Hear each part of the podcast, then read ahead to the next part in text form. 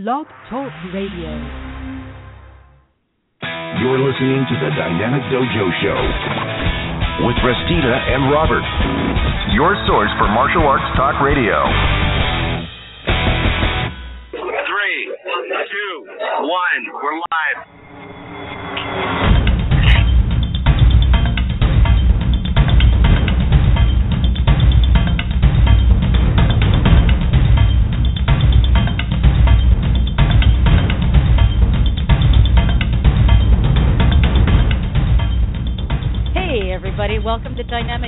Dynamic Talk Radio with Rita and Robert. It's February 15th, 2015, and I'm joined here on the control board with my co-host, Sifu Robert Steele. Sifu Bob, how you doing today, bro? Hey, hey, I'm Hey, doing hey. well, doing well. It's uh well, you and I discussed this on Friday how hot it is down here right now. When I got in Right? the car to go to lunch, it was 101 degrees. That's crazy for February. And then our buddy Dan Hecht from the Masters Hall of Fame posts a picture how he's going through a snowstorm on the way to the store. I'm guy. like, wow, really? Poor I'm like, guy. I, know. in I'm in shorts and t-shirt. He's in galoshes and a parka. Yeah, yeah. I don't know what's going on because you know here in Seattle, that same day you said it was 100 degrees, it was like 60 something over here. I I was outside in shirt sleeves and and I'm and I had to keep reminding myself it's February. What's going on? Right, well, right. Yeah. Well, before we get moving on with the show, I want to uh, just remind people that it's our Sunday brunch show. And uh, every third Sunday of each month, we have our Sunday brunch show, so you can have a early lunch, late breakfast, and listen to us and have some fun. We're going to be having a kids episode today, so this episode is going to be for all the kids out there. That means everyone under 18. Of course, you adults, you can listen too. But if you are a kid, a junior, a teen, and you love martial arts or even thinking about getting into martial arts, give us a call in about 20 minutes. Our phone number here is about is 347 677 0699. We're going to be talking about all sorts of great stuff, the benefits of martial arts training for kids, um, what kids like about martial arts, the whole nine yards. So keep tuned in, folks. All right. So, what's been so going on last with you night, this past week? Well, last night I took my wife out for dinner. You know, it wasn't a Valentine's Day dinner per se. We just, you know, she'd eaten a late lunch, so she just went for for a dessert, and I went for dinner because I was starving. Went to Bob's. Mm-hmm. Uh, but today is my 29th wedding anniversary, so today we're going to go to a nice restaurant. Woohoo! Now, I was talking to my daughter. My daughter went to this you get, a, you get a round of applause here. Hold on. I got to find my applause. Here we go. Nice.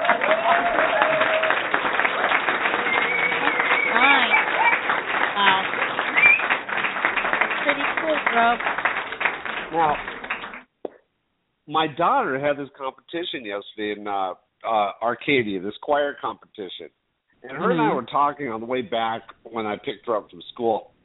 And I feel nothing against her because she's brilliant, but I feel sorry for any guy that gets involved with her. Why she has, she has, because you, you you've met her, but not you don't know her, know her Mm-hmm. because she has no tolerance for stupidity and she has no tolerance for lying and she has Mhm. no tolerance for BS. Right. Th- That that's that's every guy's wheelhouse right there. Oh. so when you take away the lying, the the BS and the Uh. Right. stupidity, what, what is there left? Gee whiz. Uh, okay. you know, I you know, she is going to to be a very strong young woman. I'll tell you that much because, you know, it's it's rare these days to find women that won't deal with BS, you know, and won't cause it. You know what I mean? Right. and she and she hates uh, Valentine's Day. Oh, she why said, that? you know, because it's a made up holiday. it's true. It, it's true. it's a it's to propagate the flower and the candy industry and the greeting card industry. uh-huh. And for what? You you you show your love all year. You celebrate it one day. How's that? Mhm. so you can tell I'm a romantic. It's it's amazing. I've made it 29 years.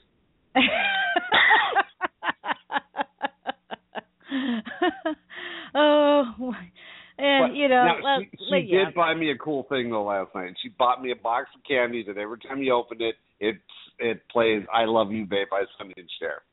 Aw, how cool is that? That's very cool. Aw. oh my goodness, that's awesome. All right. Well, let's let's get on with the show. Let's uh, go ahead and get started with birthdays. Now, I've got a few birthdays and you've got a few birthdays. So, why don't we do yours first? What do you think? Cool. I've got a very dear friend, a friend of my wife's, Daniel Charles Etter. His birthday is today. Uh, Ronnie Essett, one of our past guests, which was a, is an ex-pro boxer. His birthday is on the 19th. I missed one though. Jessica Hmm. Brew, Kata Woman Hmm. Extraordinaire. Right her birthday's tomorrow. Susan Jacarl. Uh, her birthday is on the 20th. Master Tim Tackett, uh, a Jeet Kune Do student under Dan Inosanto. His birthday is on the 21st. And that's it for my birthdays. All right. Well, I have a few. Um, a former wushu student of mine, Russell Lang.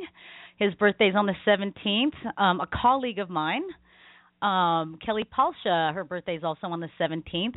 Rika Usami, who is another karate kata extraordinaire. Just amazing. I keep posting all of her videos on Facebook and stuff like that. Her birthday's on the 20th. Um, Carrie Kilburn on the 21st and another martial artist uh, friend of mine on Facebook, Mel Roberts. So for everyone having a birthday the week of February 15th through the 21st, this tune's for you. We sing happy birthday to you, and may all your dreams come true.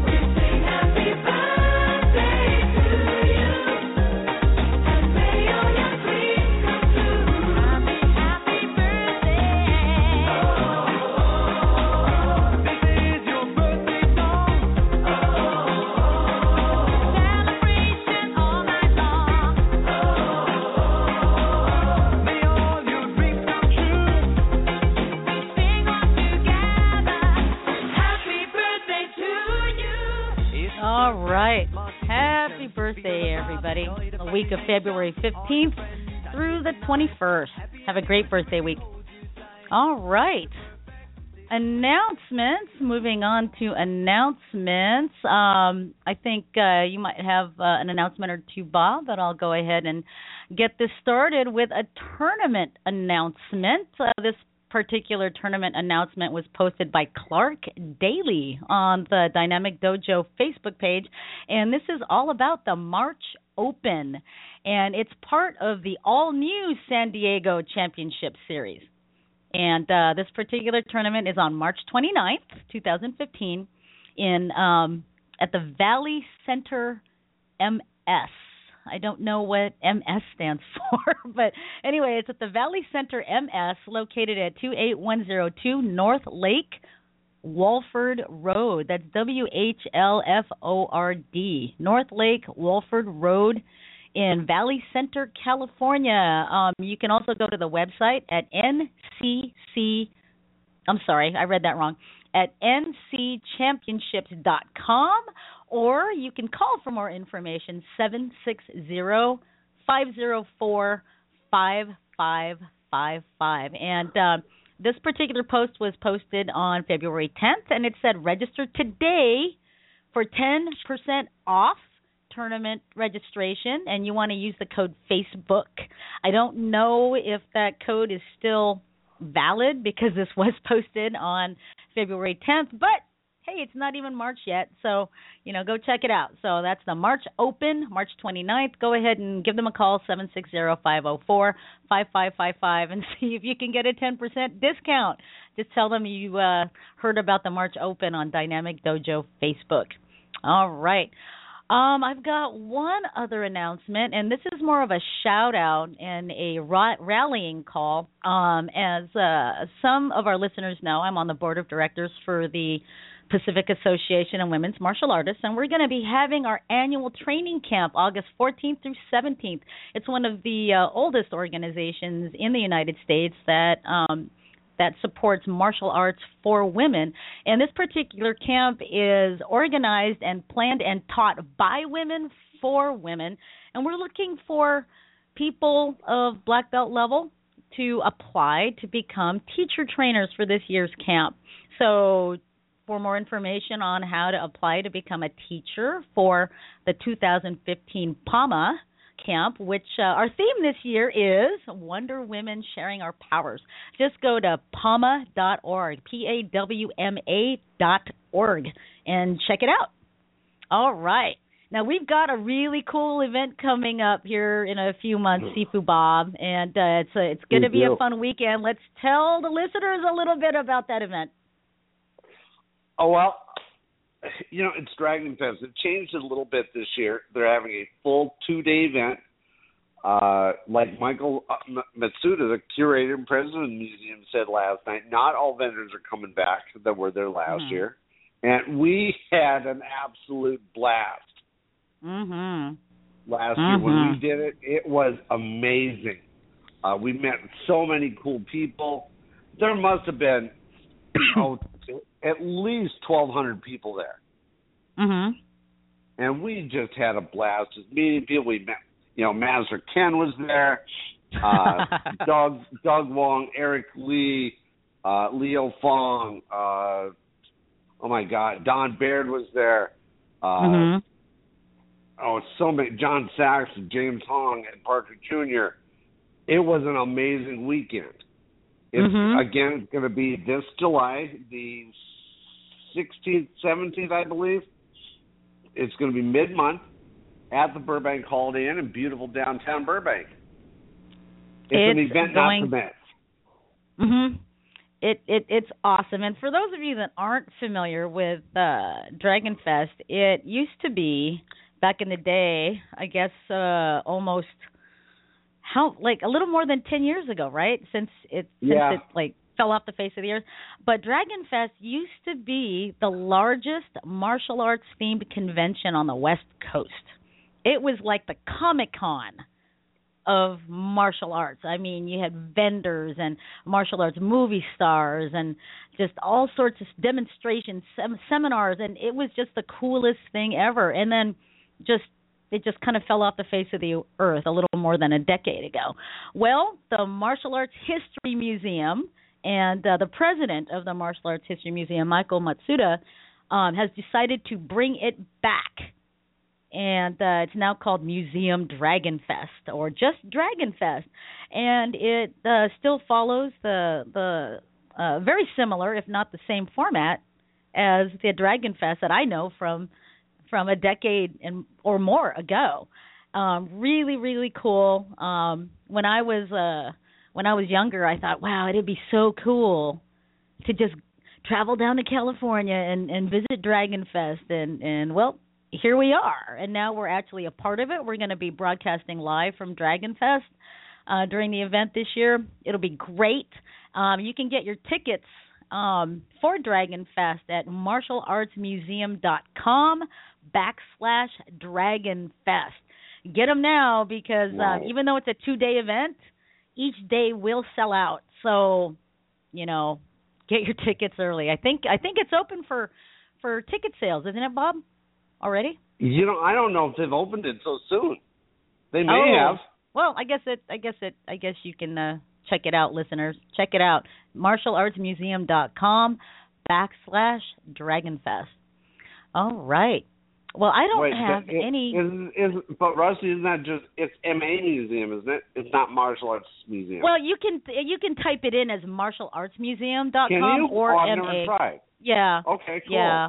It's kind of like my my business website. You can type in uh bodyma.com or bodymovementarts.com. So, you know, we have uh, all of those uh URL options that people can type in. I guess it's to make sure that no matter what version you type in, you get there. So, Right, exactly. it's pretty cool. Cool. All right. Well, I don't have any other announcements. Let me double check here through my news news uh emails and feeds. Let's see. March open. Nope, I don't have any. Do you have any more? I have one. Okay. This this year, June sixth, we are having the the Masters Hall of Fame in beautiful Hollywood, California, at the famed Roosevelt Hotel. Right on. That's going to be fun. Fun, fun, fun. Oh yeah, that is going to be an unbelievable night. Uh, mhm. the, the room we're allowing 50 inductees this year, 300 counting for dinner. I, no seminars this year, but it's going to be just an amazing weekend. Yes, it will be. And you know, this is the first time we're going to be in Hollywood.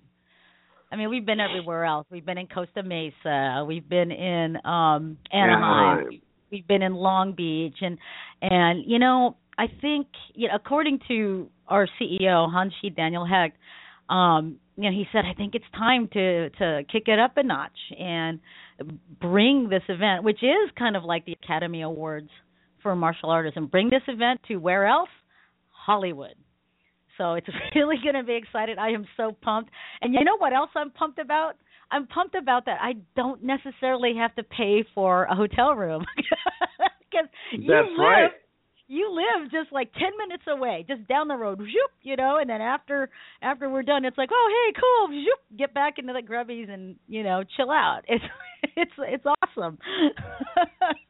Oh yeah, there's You know- no packing, there's no hotels, there's I think the biggest thing we'll have to pay for is parking. And you know, every time you come down here, and eventually we will run out of stuff, local stuff to do, because Mhm. I keep you hopping from the time you land to the time you leave. Yep. We're always Yep. doing stuff, right? Yep. Uh, and it's probably going to be the same way because you're going to be down here two months in a row.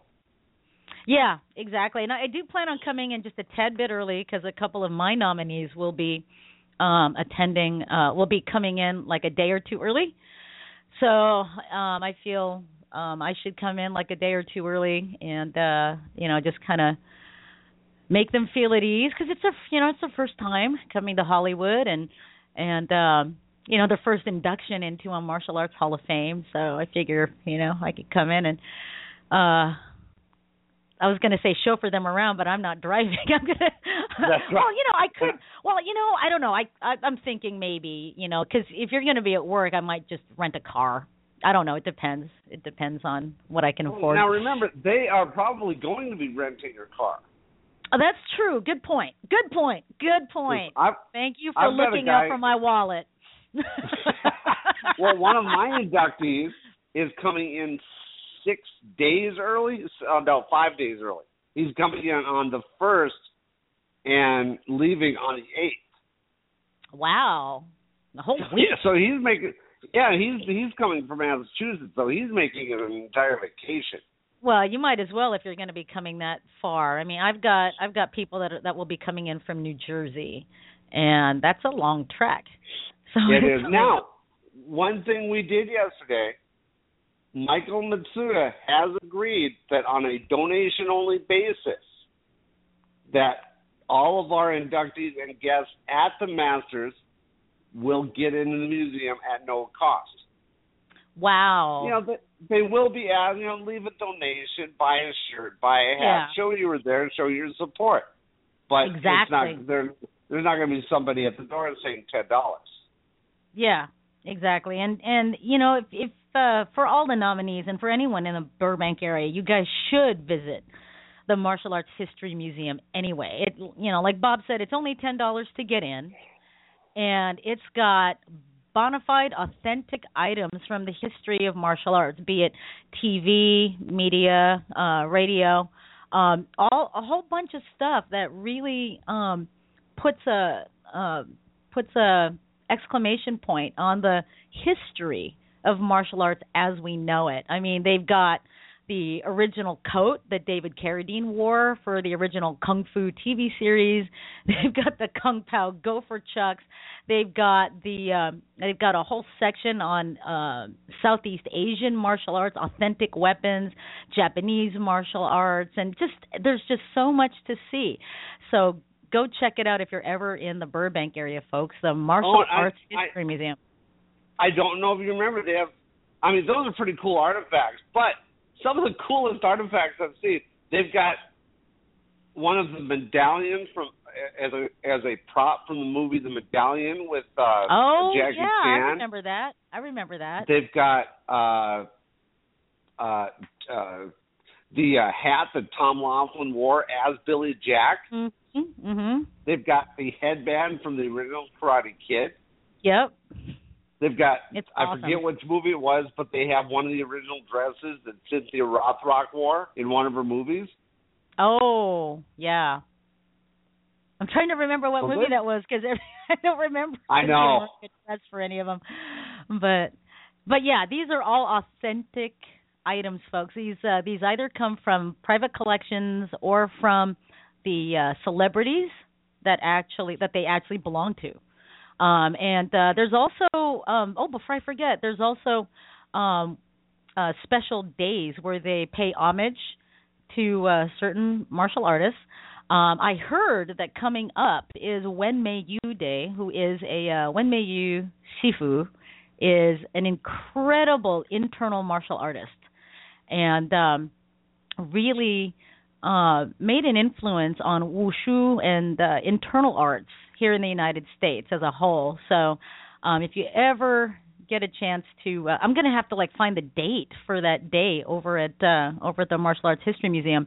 Uh, but they have all these, uh, they have these special days where they pay homage to all these uh, great masters and celebrities. And uh, if you want more information about those days, you can also uh, go to the same website, mamuseum.com.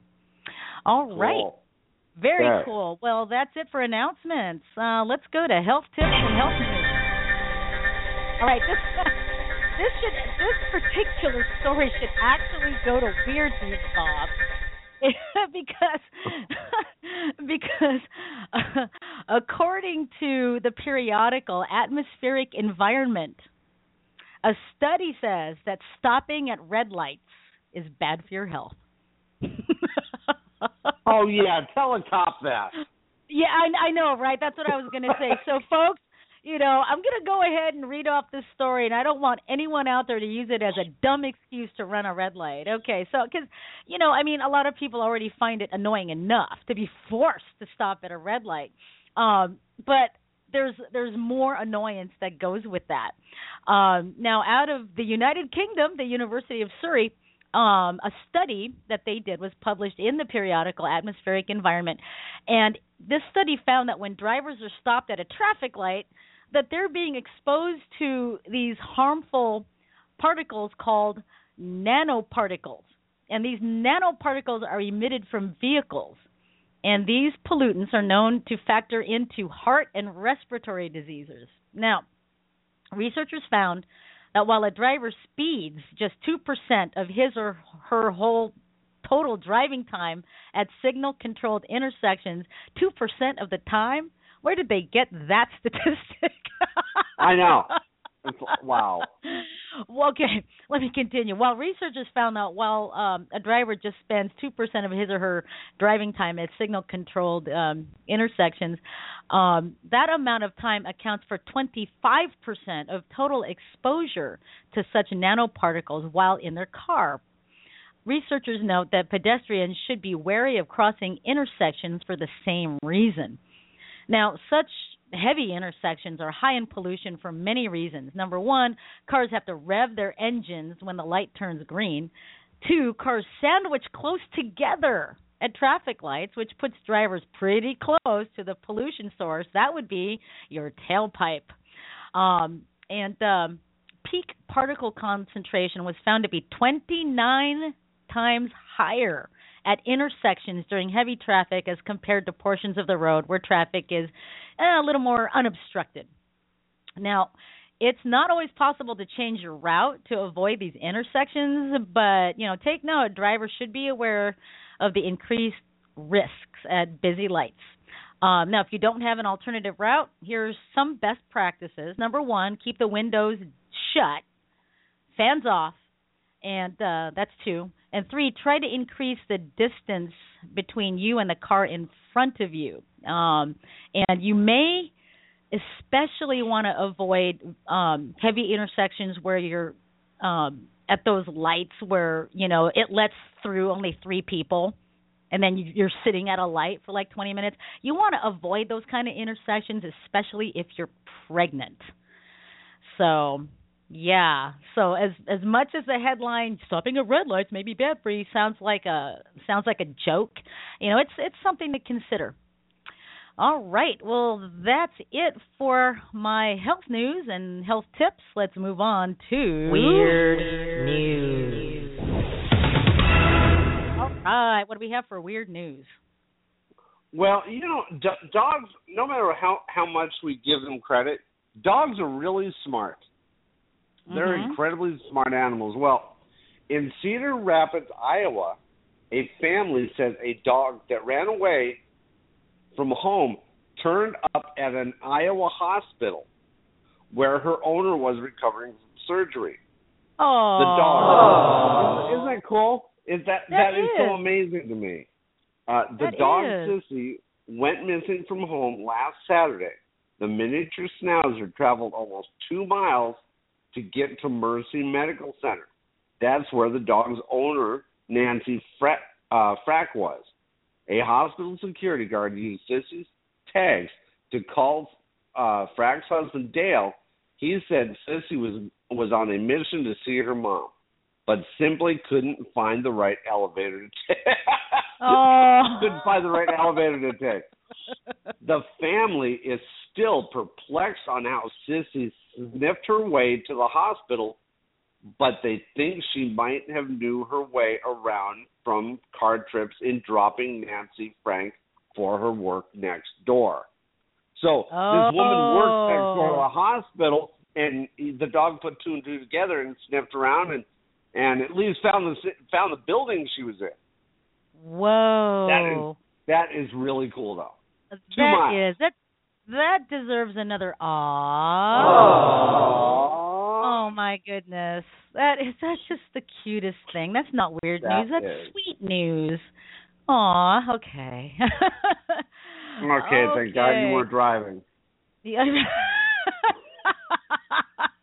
okay, I got to tell the listeners about this joke. Apparently, uh, so there's this long-running joke between me and Bob that if I see something cute, um, whether it's like a furry puppy or something, right? I, I, I just my awareness just goes, ah, and I just completely forget about everything else.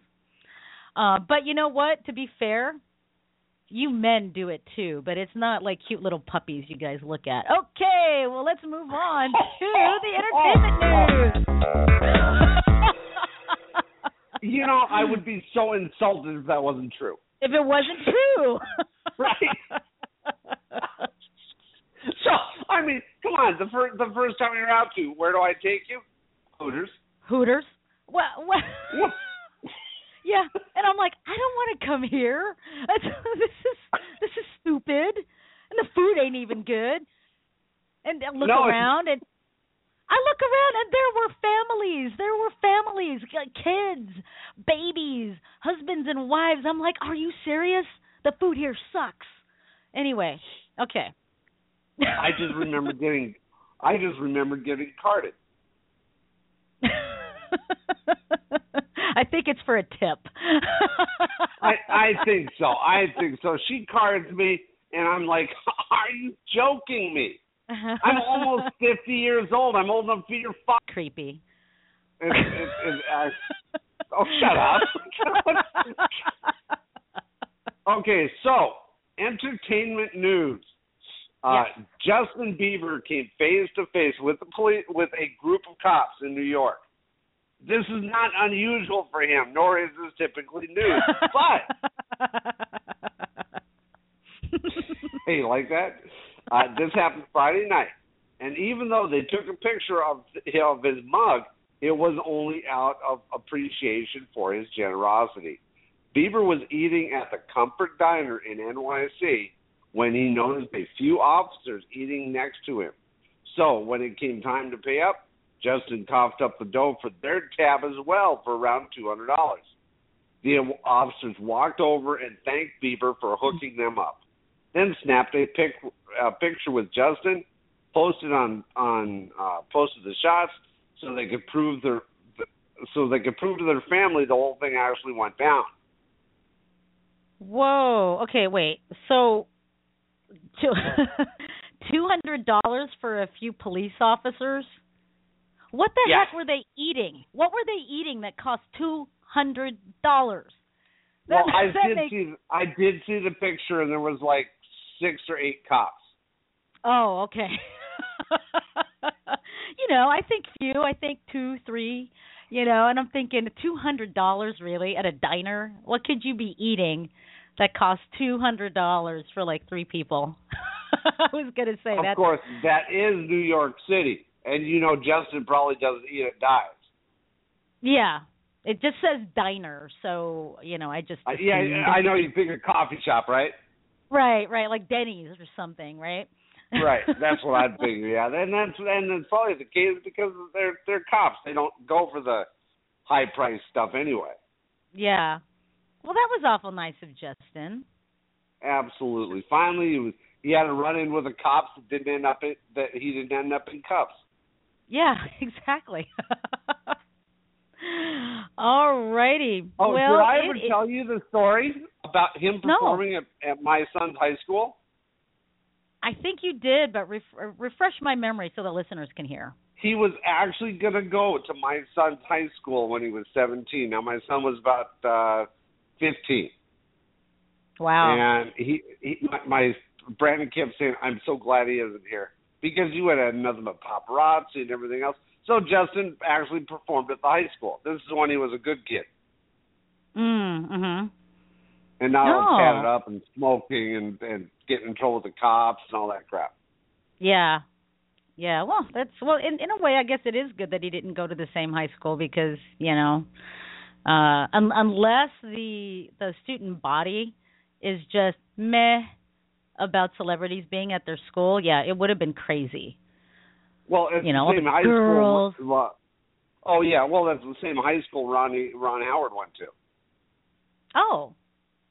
That's cool. Yeah, we Right we on. have had we we did have a few celebrities go to Dan Haggerty, Ronnie Howard. Probably not so many because now they're into private schools now. Where back then the parents were like, "You're going to go to a public school." Yeah. yeah. well, that's cool. Dan Haggerty. Wow, I haven't heard from Is he still around, Dan Haggerty? I don't even know if he's still alive. I know he lived in Oh. Burbank for a long time. That we had a running joke because he went to a he ate at a restaurant just up the street from my parents' business, and Mhm. he, he he ordered an alcoholic drink called a Harbor Light. A Mhm. Harbor Light comes to you on fire. Oh wow. It's one of those flaming drinks. Mhm. Remember the beard he had? Mhm. He got served that Harbor Light. Didn't have it anymore. Oh boy. Caught his beard on fire. oh boy.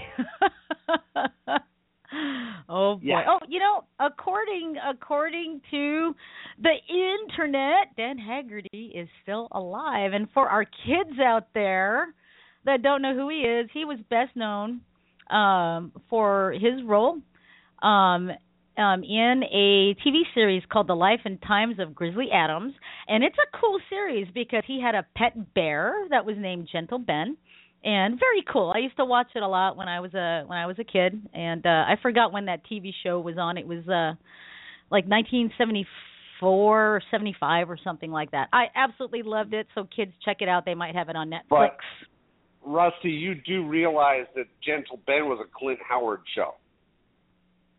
the yeah yeah the the life and times of grizzly adams was uh kind of like a what do they call was it that when you spin-off? uh yeah i think it was like a spin-off It was it? I didn't realize. I ne- you know what? I never realized that.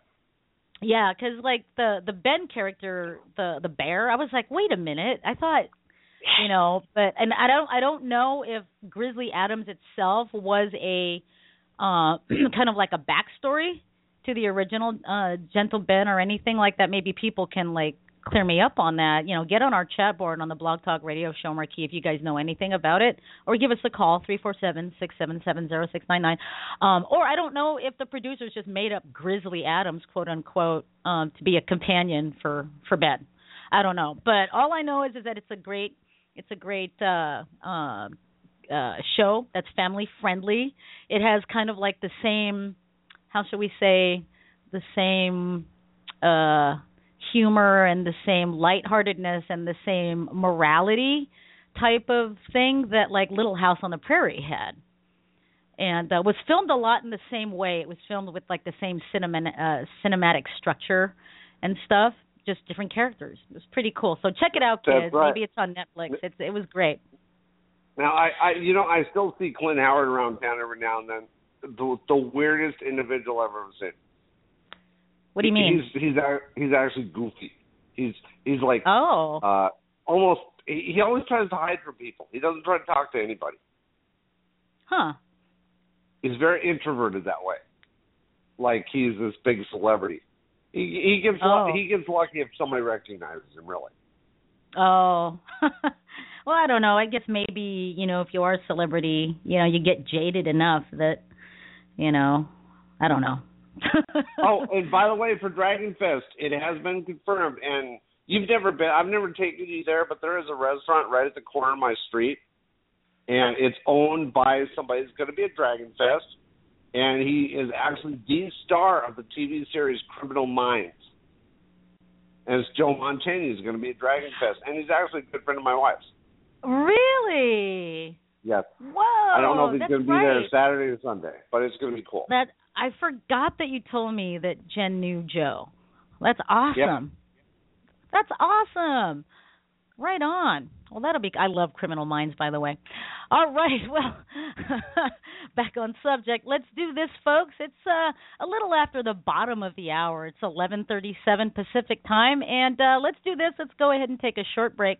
And when we come back, we're going to talk a little bit about the benefits of martial arts training, and uh, me and Sifu Bob will talk a little bit about how he and I got got interested in martial arts as little kids, and then we'll also be talking to one of my students from Body Movement Arts, uh, Michael, and his mother, talking about um, what they both like about martial arts and the benefits of it. So we'll be right back after this. Don't go away. A boy born in Joplin, Missouri was fascinated by anything with wheels and a motor. The odds of him going on to fascinate millions with his talent? 1 in 260,000. The odds of him having 15 career NASCAR victories? 1 in 1.7 million. The odds of a child being diagnosed with autism? 1 in 68. I'm Jamie McMurray, and my niece has autism. Learn more at autismspeaks.org slash signs. Brought to you by Autism Speaks and the Ad Council.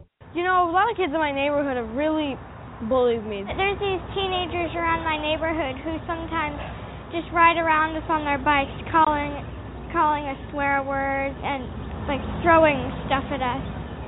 He grabbed my jacket just to get in line first. And he was running after me, and then he grabbed me by the hood, and I started choking. I wasn't doing anything. He called me gay because he didn't like me. Bullying is wrong because it like hurts people's feelings and it makes you feel bad about yourself. It can make someone feel uncomfortable and scare them and make them not want to go back to school. It lowers your self-esteem. And it doesn't just always hurt on the outside. It also hurts on the inside. But do you know what I say when he's bothering me? I say, don't do that. If you don't stop, then I'll go tell the teacher. Stop. Could you please not do that anymore? Just stop. Stop bullying. This is not cool.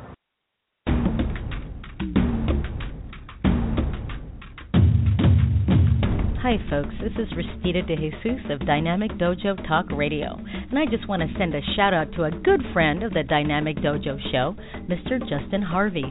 Now, Justin's got two big passions in the world, and those are radio and martial arts. A student of Frank Dukes, Justin is a true student of the arts. Now, Justin has cerebral palsy, but that doesn't stop him at all. In fact, if somebody says that something can't be done, Justin will just get out there and do it, no matter what. He's the host of The Justin Harvey Show and has had guests such as Cynthia Rothrock, Frank Dukes, Ernie Reyes Sr. and Jr., Eric Lee, and many more. The Justin Harvey Show is syndicated on iTunes, so what are you waiting for? Go check it out.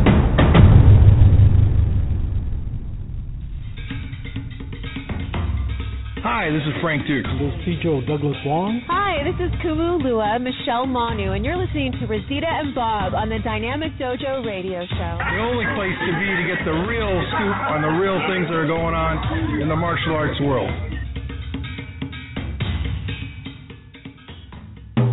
Do you have an idea for a guest or a topic that you'd like to hear on the Dynamic Dojo Talk radio show? If you do, you can email your suggestions and ideas to Dynamic Dojo Radio host at gmail.com or you can also post it on the Dynamic Dojo Facebook page.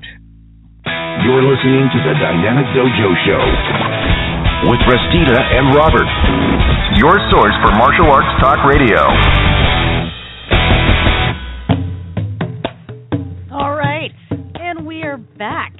This is Dynamic Dojo Talk Radio with Restita and Robert, and it's February 15th, and this is our Sunday brunch show kids episode. And um, you know, Sifu Bob, I'm I'm actually thinking of making a kids episode somewhat regular, like maybe once every three months or something like that. Uh, Uh-huh. Because I've gotten a lot of emails about you know how it how it it would be cool for for kids to be featured on our show um as opposed to only adults or celebrities or anything like that. And i said you know i i like that. I'd love to do that because uh i specialize in teaching kids. And uh i i do think that kids need to be spotlighted because they are the future of martial arts. So um so i think that'd be something that uh we can do somewhat regularly. Uh wouldn't, wouldn't you agree? Oh yeah, that that would- that would be great. They and they Yeah. should be. They Yeah. they they should- have as much spotlight as any adult. That's right. Now, this is our kids episode, like uh, I had mentioned just a couple seconds ago, and uh, we're going to be talking about um, why kids get into martial arts and the benefits of martial arts training and what people like about martial arts and stuff like that. But um, let's uh, let's go ahead and start with with uh, you and me, Bob. You know, because like you know, kids nowadays get into martial arts for different reasons, whether it's bullying or something to do after school, or uh, maybe they saw Karate Kid or whatever else, right? And uh, it differs from uh, child to child. So, you know, s- starting with you, Bob, what got you interested in, as martial arts as a kid? You know, it was strange. I started martial arts when I was ten. Now, uh, so many guests that we've had on our show say, "Oh, it was because of Bruce Lee. I saw his movie." I, you know, and and I fell into an era that was right in between the movie craze. There weren't Mhm. many movies out. You know, I came in after Enter the Dragon. I came in before The Last Dragon Mhm. or Karate Kid. So really, it was it was more of a passion. I wanted to learn something. I visited the first. I visited the dojo, and it was when I grew up. It was the only and the first dojo here in town by Mhm. what now is the mall. Uh, it was a taekwondo school because that was prevalent back then. It wasn't like it is today. Uh, and Mhm. I was just really interested in starting to study martial arts. Uh, I went to a couple different schools. Now that first one, I actually had to take the bus to and from. Today, that wouldn't be be heard for a, for a kid to have Mhm. to take public transportation. And I did the worst thing I, I could. I did those air quote things. I hate that. Oh, uh huh. And so that was where I started as a kid when I was ten, uh, forty years ago. Wow. Yeah, I knew you, know, were going to do that. I was betting on you were going to say, "Wow."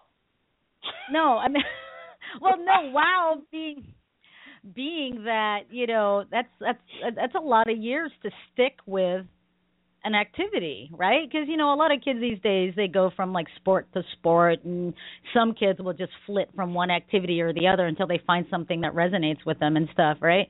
You know these days. Right. Exactly. Um, these days I'm seeing more of this actually. These days, um, a lot of times, uh, some, not all, parents tend to look at karate lessons after school as more of uh like something to do. It's just you know it's just something to do to keep them busy, right?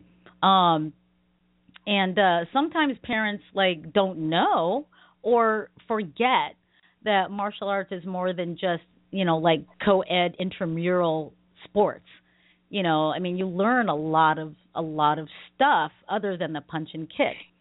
Um now in my case i technically started martial arts when i was 7 but i don't i don't like count like 1973 and you know 1978 you know part of 1978 as as real because you know i was 7 and I wasn't really serious about stick fighting at that point, right? Right, know? yeah. so, but you know, I had always admired the the Kung Fu TV series, the original Kung Fu TV series. I remember when all the original, yeah, the original. I remember when those uh those episodes were new every week. I just dated myself, but that's okay.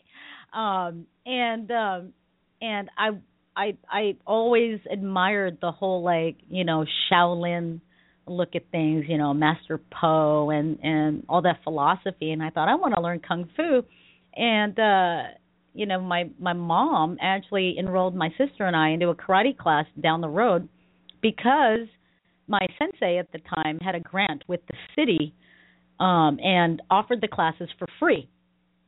So she thought, okay, let's try this again. and for some reason it stuck.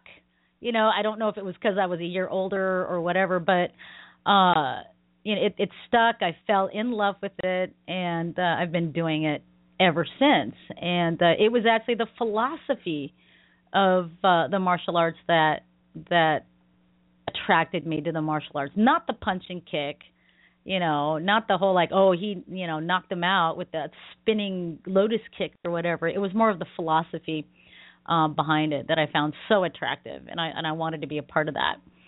So, um but like I said a little bit earlier, you know, sometimes parents tend to think that it's just something to do after school, but there are so many more benefits to the martial arts and uh, if there are any parents out there listening right um of kids that already do martial arts you know get on the horn and get your non martial arts friends who are parents to to to get on the uh to get on the uh, online and listen to this because you know honestly the stereotype about martial arts has uh, has been like passed around because of a lot of what people see on TV, right? Nowadays when you see stuff on TV, you see kick punch knock people out, you know, rip tear eyes out and stuff like that. You know, you don't see what goes on on the other side rarely. Right? In action movies, right? I mean, wouldn't you agree? Right. You know, you go to an action movie Oh, and you yeah. see martial arts, people will think and I I still have parents I I hear this from parents that that don't have kids in martial arts. They go, "I don't want to get my kid involved in learning violence." And I have to go, "What?" That's not what it's all about. And believe it or not, sometimes people won't take a martial arts instructor's word for it. Right, right. And They it, just assume, if yeah. you, but if you go by that logic, because they're watching TV. Now, I went through this as a, as a businessman, as a locksmith when I was growing up, because of the TV series It Takes a Thief, because they were able to manipulate things so fast, and they thought I should be able to do the same thing. right. So if I if it took me longer than five seconds to get in a door, I didn't know what I was doing, type thing. Yeah. Now let's relate that to martial arts Mhm. they watch TV show, they watch Walker Texas Ranger, they watch uh a Jason Statham movie, The Expendables, whatever it is. And Mhm. if they use that logic, you can also say, yeah, did, did you know in Walker Texas Rangers when somebody gets hit with a uh, spinning hook kick or a or a right cross, they never bleed. Yeah. exactly. and that's it's, a, it's and it's the same thing when you see you know people get shot in the cop cop uh, movies and stuff like that. They always always fly backwards twenty feet. Yeah. Always, because that's true. Anyway, um, you know I, I hate to sound sarcastic about that, but you know as someone like you and me, Bob, that have taught for so long um, to to know and experience the benefits of martial arts, to to to see the the rampant stereotyping of martial arts being touted as as violent, teaching violence to kids, it kind of rubs me the wrong way, and it kind of puts me on a mission, you know, to to like get that stereotype and blow that stereotype out of the water because parents parents out there listening, martial arts offers a lot of benefits. And here's just a few. Number one, fitness. Of course, it provides a great source of exercise.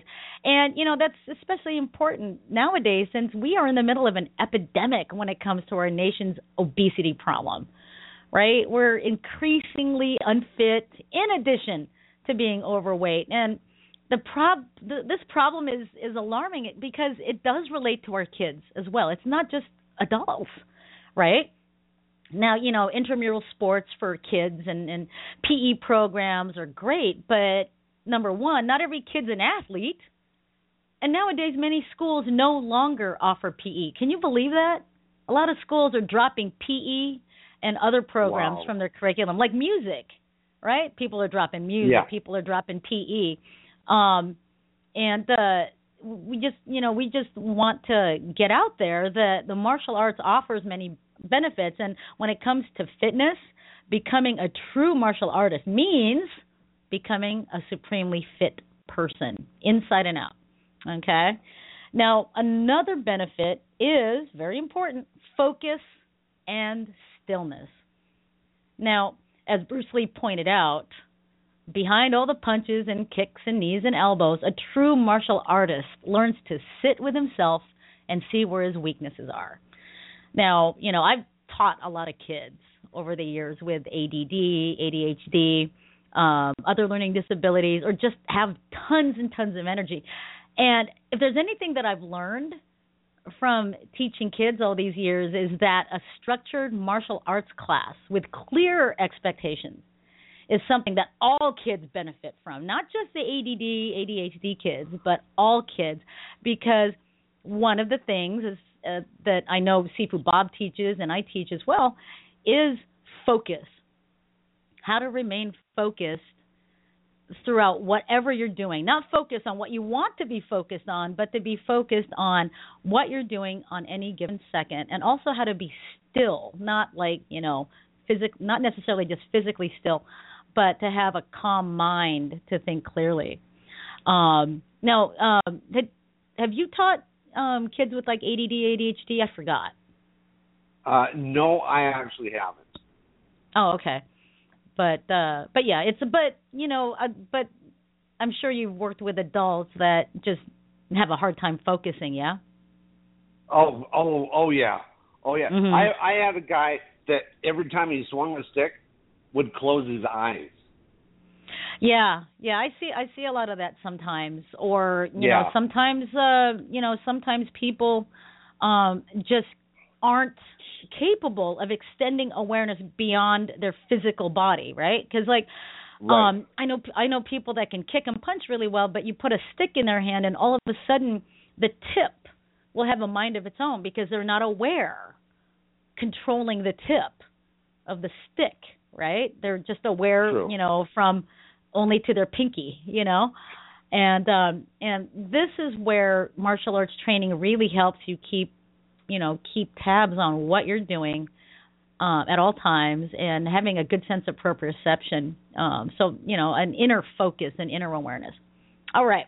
So another benefit of martial of martial arts training for kids, well for anybody, but especially for kids is martial arts teaches kids how to take hits. Now, not just but not necessarily like punches or anything like that, but let's look at this a little figuratively, shall we?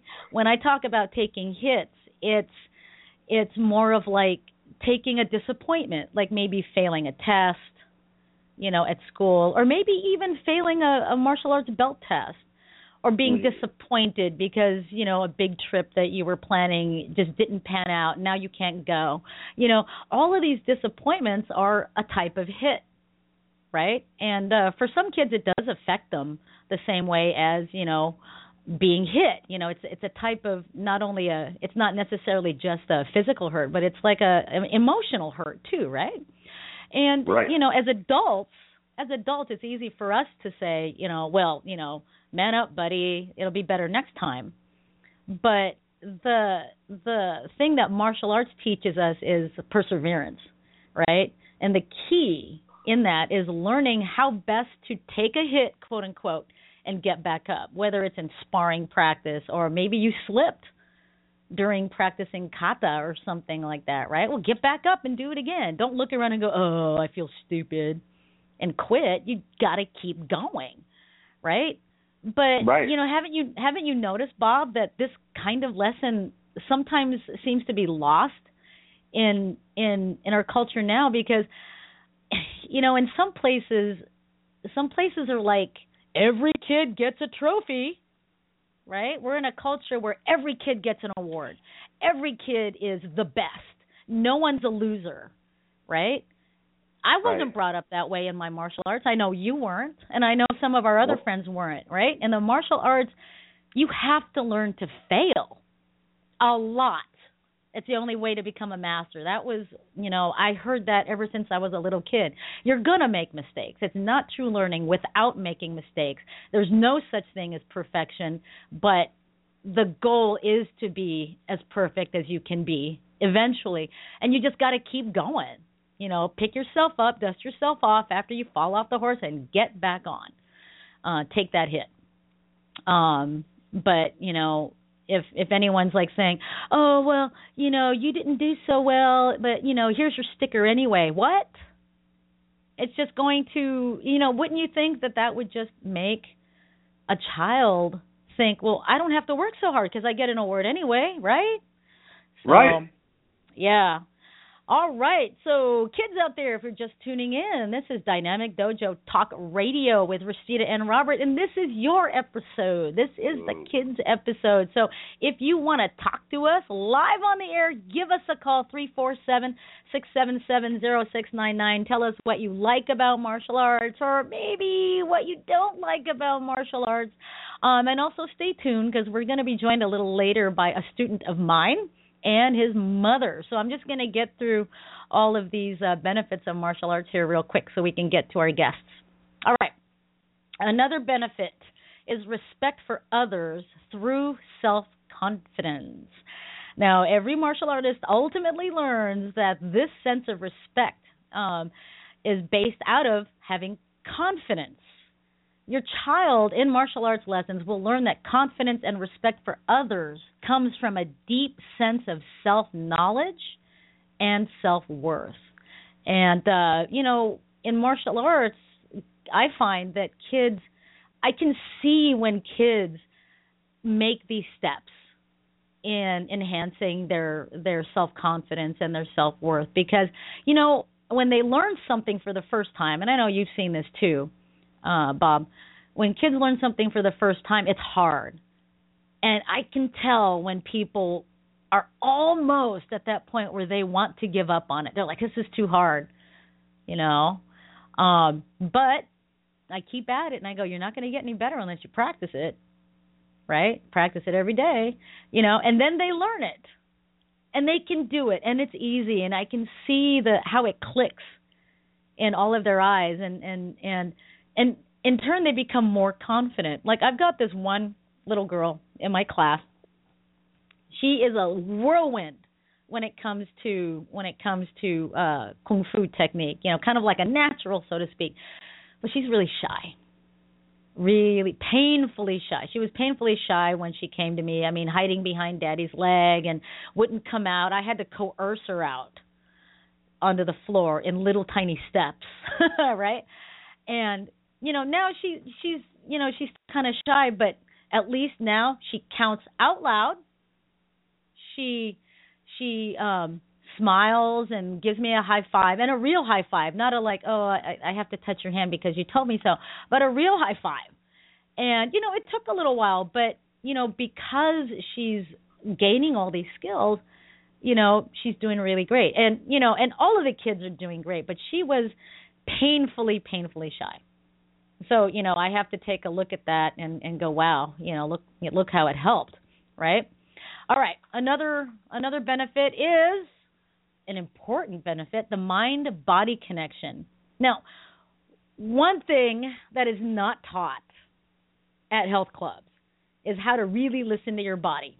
Okay, now let me back up because I don't want any personal trainers out there going, well, I do. Well, I'm not talking about personal trainers. I'm talking about like you go to a health club where you pay like 40 bucks a quarter or something like that and you go in and you do the you know the classes on your own or you you do the workout on your own and then pay for extra classes, right? Um, but if you're working out on your working out on your own, you don't really learn how to listen to your body, right? Now, what is Right. listening to your body? Well, listening to your body is being aware of your thoughts at any given time and having a heightened awareness of what your body is feeling and doing and having a, a heightened awareness of your emotional status as well. Any good martial artist is taught to see, feel, and listen, both inside and on the outside. Um, you also learn how to tap into your intuition. You learn how to tap into your fear and your courage. And uh, it's this type of training um, that if you uh, couple that internal training with your physical, it really makes sure that your that your training goes you know out the window. It's it's it's, it's an incredible way to enhance and accelerate your martial arts training. Okay, last but not uh not sorry, not last but not least, next to last, conflict resolution.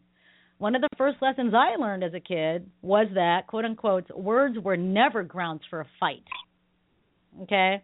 And that advice pretty much, you know, saved my hide more than a few times when I was a kid. I, you know, I I was bullied a lot when I was a kid because I was always the smallest in my classes.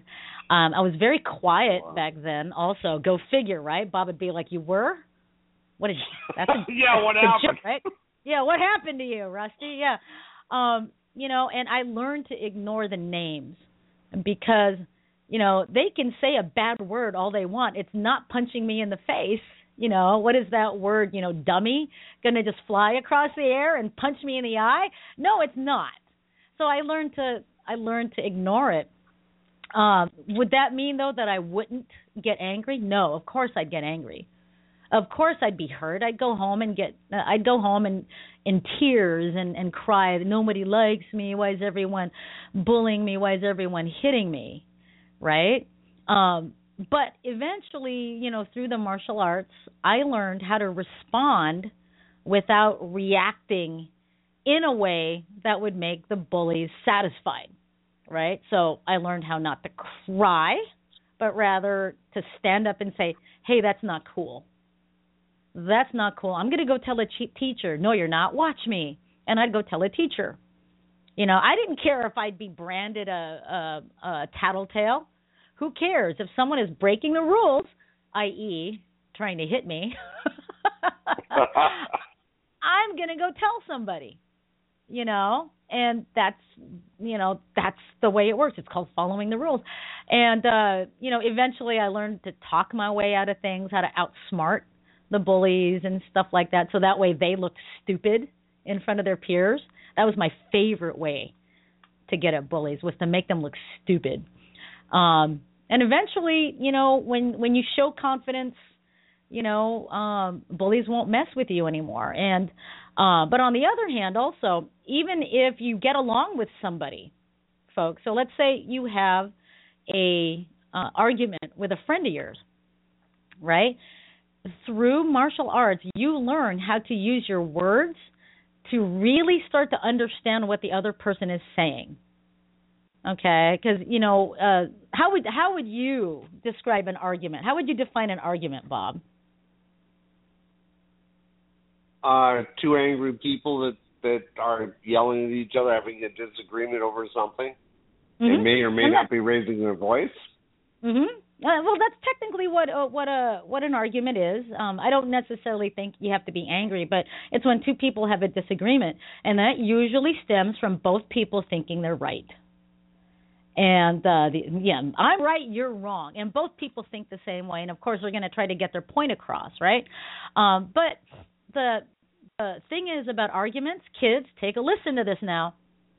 The thing is about arguments is that a lot of times we want to really put out the reason why we are right. I want you to know why I'm right and you're going to agree with me. And you don't hear what the other person has to say and that's where the voices start to to get louder because you know, granted the other person might not be yelling, but because you know, you don't hear what they have to say and and they don't hear what you have to say, everybody just raises their voice. And it's it's you know, and it's sad because because you don't understand what the other person is talking about. You only understand what you want to happen. And you don't really care about what the other person wants. And is that really how you keep friends, kids? So, you know, next time you get into an argument, what I want you to try, kids, is let's say you have a disagreement, right? About something important other than video games. You know, just sit back and go, okay, wait a minute. So, just so I get this right, what you're saying is, and word it in another way about what you heard, okay? Because because um, two things happen, okay? It uh, makes them be quiet because they they want to listen to see if you got what they said right because they're automatically going to want to correct you if you're wrong, right? And that that's exactly what happens with adults too. If you say, "Hold on, let me let me see if I got this right," you said they're gonna they're gonna be quiet because they're gonna want to hear what you have to say so they can prove you wrong. But if you're right, then they can talk. Okay? And then you can talk. Right? And it's the same thing with martial arts, right? If someone kicks you in the leg, it's going to do you no good to kick them back in the leg during sparring because you know, what if they're good at blocking a low kick, right? So what you kind of have to do is like return a defense, um, a, a, a set of sparring techniques that they can understand. So that way it turns into a sparring match, not a I'm going to beat you because I'm bigger type of thing. So you know, it's it's it's so cool how martial arts teaches that. Okay, last but not least, you learn to breathe. All the kids out there are snickering right now. I already know how to breathe. Well, really? Do you? Okay. now, um, I'm sure, Bob, you had teachers that told you also that they could tell how someone could fight by just watching how the opponent breathes. Oh yeah, Did you have a- breathe, move. If they kept, if they talked, they weren't interested in fighting. Yeah, exactly. And you know, and, uh, and I teach that too to uh, the older kids that how someone breathes, you know, determines whether or not they're going to fight, that they're going to hit, or they're going to back down, um, or even how they move.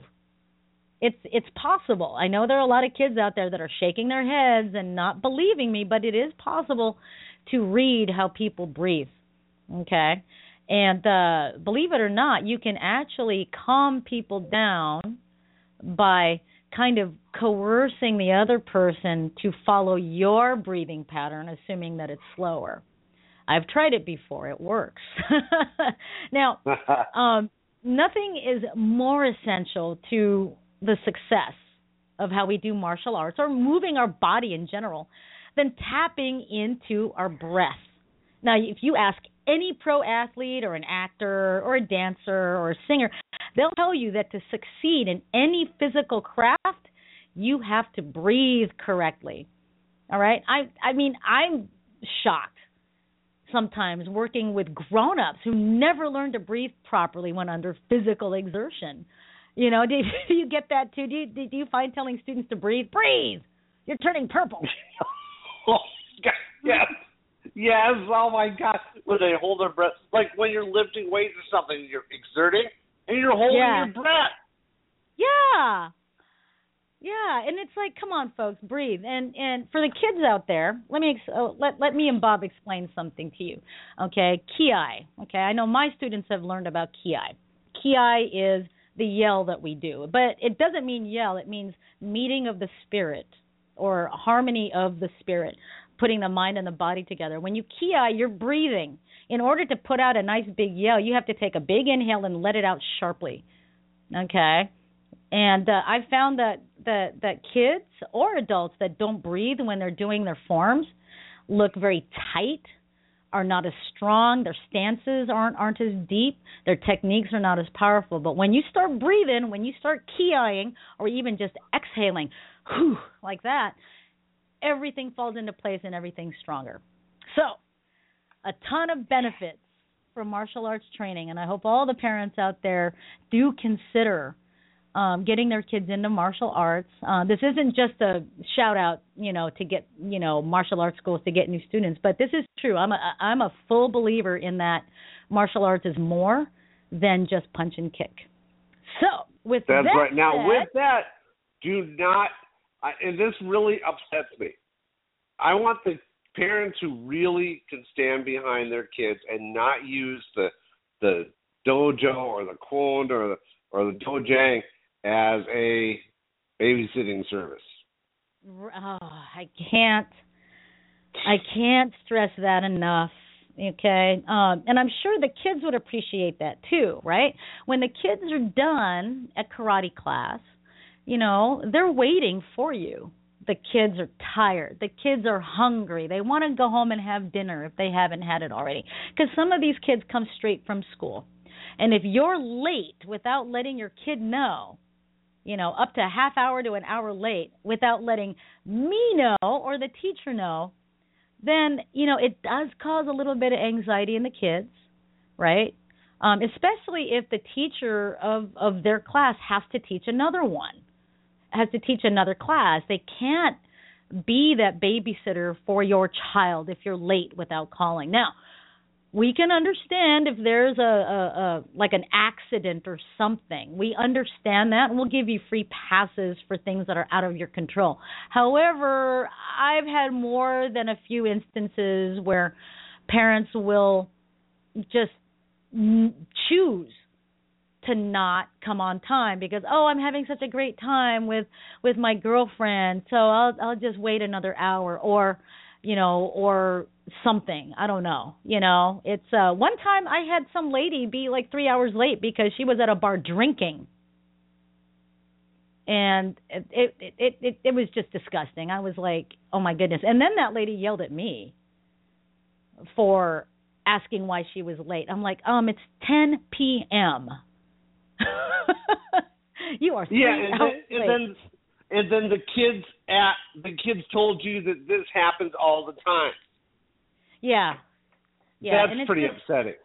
Yeah, and at that point, I felt like a daycare service, a cheap daycare, and that's just you know, no. Okay, so parents just know that we're as much a teacher as the teachers at your public schools, um, and we and we spend the same amount of time outside of our classes to plan for our classes and to provide a great curriculum for our classes, just as public school kids do. And uh, yeah, there you go. Okay, now with that said, um, let's uh, let's do this real quick. Let's just take just another really, really, really, really short break. Okay, for seventh inning stretch, and when we come back, we'll have the rest of the show with Michael and his mother Renee. So we're gonna just uh, spend about ooh maybe about four minutes with Earth, Wind, and Fire. Don't go away.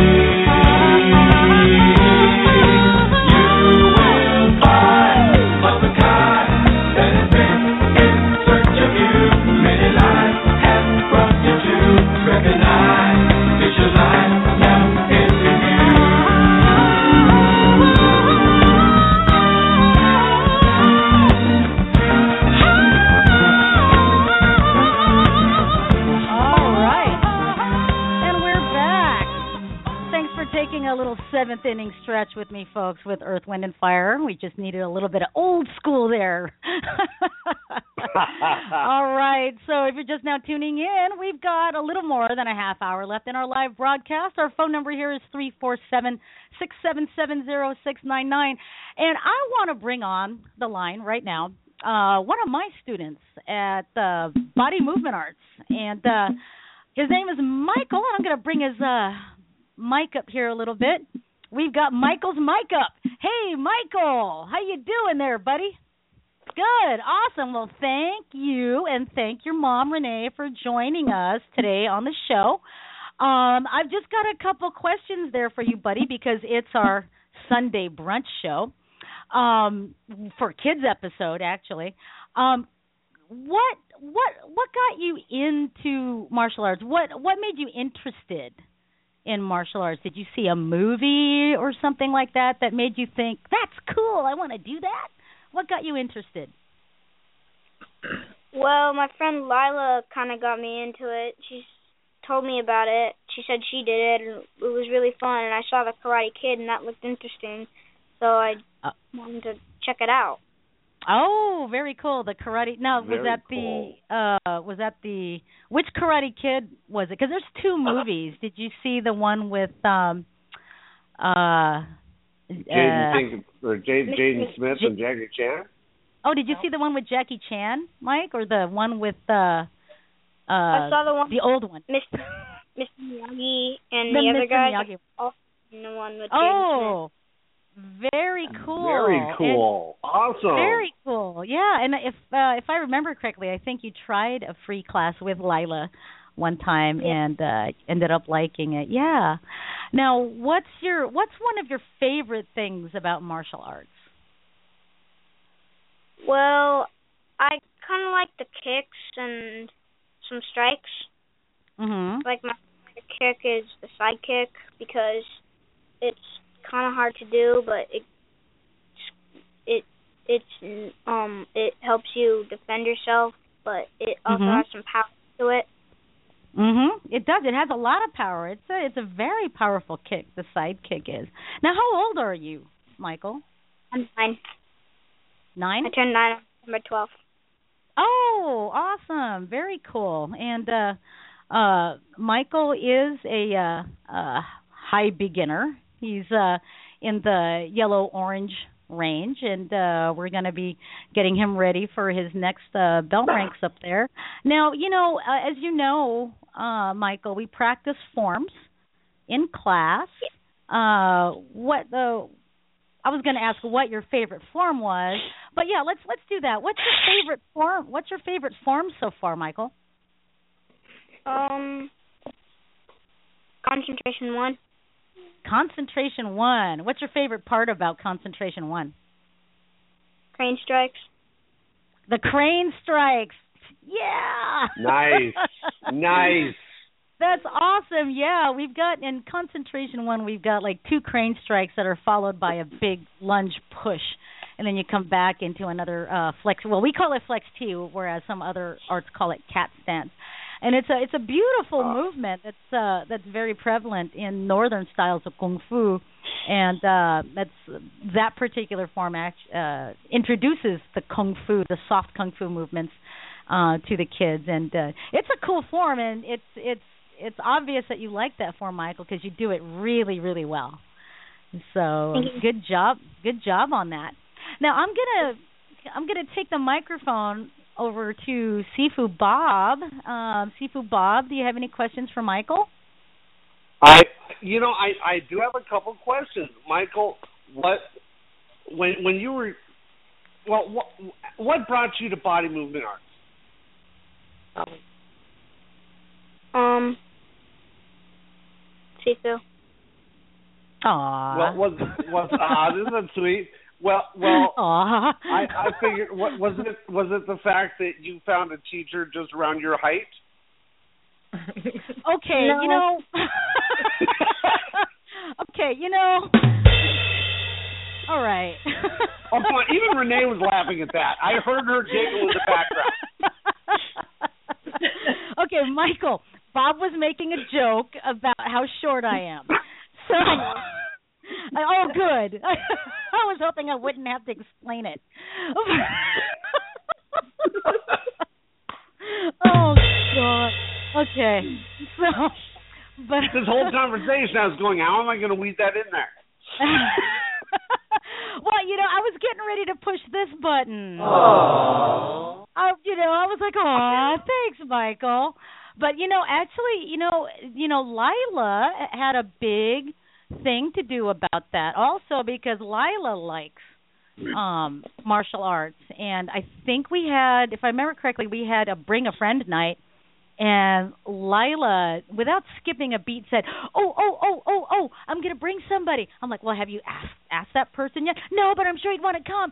She was so excited about Cool. inviting you. Yeah, she was so excited. So, anyway, okay, back to you, Bob. Questions for Michael. Okay, so so it was a friend that was involved that brought you to to so so between you and your mother there was really no searching out schools. You found Sifu through a friend and you've liked her ever since. Yes. Now, how long have you been with Sifu? Um, I'm in third grade now, and I've been since like kindergarten. So like Really? Three. Good for you. That's, that's Three actually you, you know how long that is in kids years? like uh, in the middle of kindergarten. Yeah. Oh, good for you. Good for you. I, you know, I tried to slip a little joke in there, Rusty, and it didn't work out for me. Good. oh, you, I know you always have my back. Uh, wh- out of the arts you're learning, Michael, which is your favorite? Because you're learning Bakokukan, uh, Ki- Kendo Kempo, uh, Arnis. Stick fighting, yeah. I don't. I don't know. Oh, the sorry. difference. Oh, okay. Well, what- Doesn't know the part of- difference. Well, that's Yeah. Well, what which uh, which did do you like the uh, when we work with sticks? Do you like that? Do you like um lately we've been getting into sparring. Had to, you know, do you like sparring better than forms? I mean, do you like it all? What do you, what do you like? I like it all, but my favorite is um when we do like foamy sword fighting or the games yes. like crab soccer. Sparring. you know, where- Yeah, we call that sparring, and that's a it's a and we do that kind of sparring before we do um real sparring, where you have to put on the gloves and the protective gear and and stuff like that. And it's fun though, isn't it? You know. Yeah. And um and flag sparring. Don't forget flag sparring. Flag sparring's pretty I fun. Yeah, we've had we've had some really rocking fun classes lately, and it's just going to get funner, Michael. So, you know, get ready for those. Yeah, I'm right on. so, so. So- when when are you having him test for his next rank, Sifu? Um, he has to learn a bit of. Uh, he has to learn one more form, and uh then we'll be going. Then we'll be going on for that. Very cool, Michael. Good job, buddy. Yeah. Yeah, you should be because you're doing really, really cool. I just wanted I want to tell you, Michael, that um your your your mom posted a video on Facebook for her friends to see of, of you doing Monkey One. And uh now because your mom is a friend of mine on Facebook, my friends saw it too. And all of my friends are martial arts masters. And they all said, "Oh my goodness, wh- where does yellow belt where does yellow slash orange belt you know fall into your belts and i said oh it's a beginner's rank and all of these other masters said holy moly that is so cool so you know you've got I other think martial I arts saw masters that video, and that was Yeah. very cool. Yeah so you have other martial arts masters saying wow this kid's doing great so keep up the good work there michael very cool well, let's let's do this, Michael. Let's uh let's have you bring the phone over to your mom because me and Sifu Bob are going to talk to your mom for a little bit. Okay? Okay, and just one thing I want to say to the listeners: they should really get into martial arts. Good man. Good for Good you. man. Yeah. Yeah, good shout out. I love it. Awesome. Hi, All right. Hi, Renee. This is Renee. This is Michael's mom, and we're going to be talking to we're going to be talking to Renee for a little bit. So Renee, I mean, you know, three years Michael's been doing martial arts. Um, you know, have you uh what types of you know, what types of things and that you've seen in his growth that uh that you've noticed since he started taking martial arts? Oh, a lot. that three years of that three years of time from kindergarten to third grade has been a dramatic difference, um, just personally in him. But what I've noticed the most is the more he seems to come to class, the more he comes to class, the more he's gaining an overall understanding of working together as a team, even though I think at first he didn't view any of his martial arts as a team sport. Mhm. I'm seeing him come in with more respect to the other students in the dojo, whether they're in his class or whether they come before or after class and wait around and he's seeing, you know, familiar faces. Excuse me, he's learned to work on something personal himself as a goal, Mhm. But he's also learned to work with the other students in his class and have respect for the people within his immediate space, which has been Mhm. a big challenge for him. You know, kids go to school, they stand in crowded lines and classrooms are so thick that when they're doing anything or moving around, there's just kids everywhere. And he's had a Right. huge struggle with that and over time I'm noticing that as he comes in and has to be more disciplined in class, lining up or working together or taking turns or whatever it happens to be, he's finding it easier to move within his own space and have an awareness to it, but Mhm. yet respect that somebody may enter his space without it feeling so threatening. Does that make sense? Mhm. Yeah, it he's does. Not, he's not feeling like the outside world's as much of a personal threat to him. I think he's gained more self-confidence within his own body and the movements and connections from mind and body, yet Mhm. just spatial spatial awareness, Mhm. uh physical awareness Mhm. on what how he's keeping his own body. It's just it's become just a huge eye opener for him just about the world, I think. Patience Mhm. level. He's he's astonishing with thinking ahead now, whereas Mhm. impulse control is a big deal for him with ADHD we were talking about. He's uh Mhm. he's um although I I see adults with what I think are the ADHD symptoms that are Mhm. less you know less impulse control than these some of these kids have but Mhm. he's he's changed a lot in this last 3 years even the amount of respect that he gives inside the dojo is fi- finally starting to carry on in the home a little Oh. bit you know I'm mom so it's harder to get that level of expectation Yeah. that I have met but um it's respect isn't something that people have automatically earned with Michael Mhm. and I think that's just part of his where he is in the ego phase Mhm. but he's learning he's learning that even if he doesn't automatically respect someone that he has to be respectful out in the world so that's Mhm. been really nice that's been a huge Yeah. growth for him Well, that that's that's hard for many kids to understand. It's like, well, I don't like him, so therefore I'm just going to treat him badly,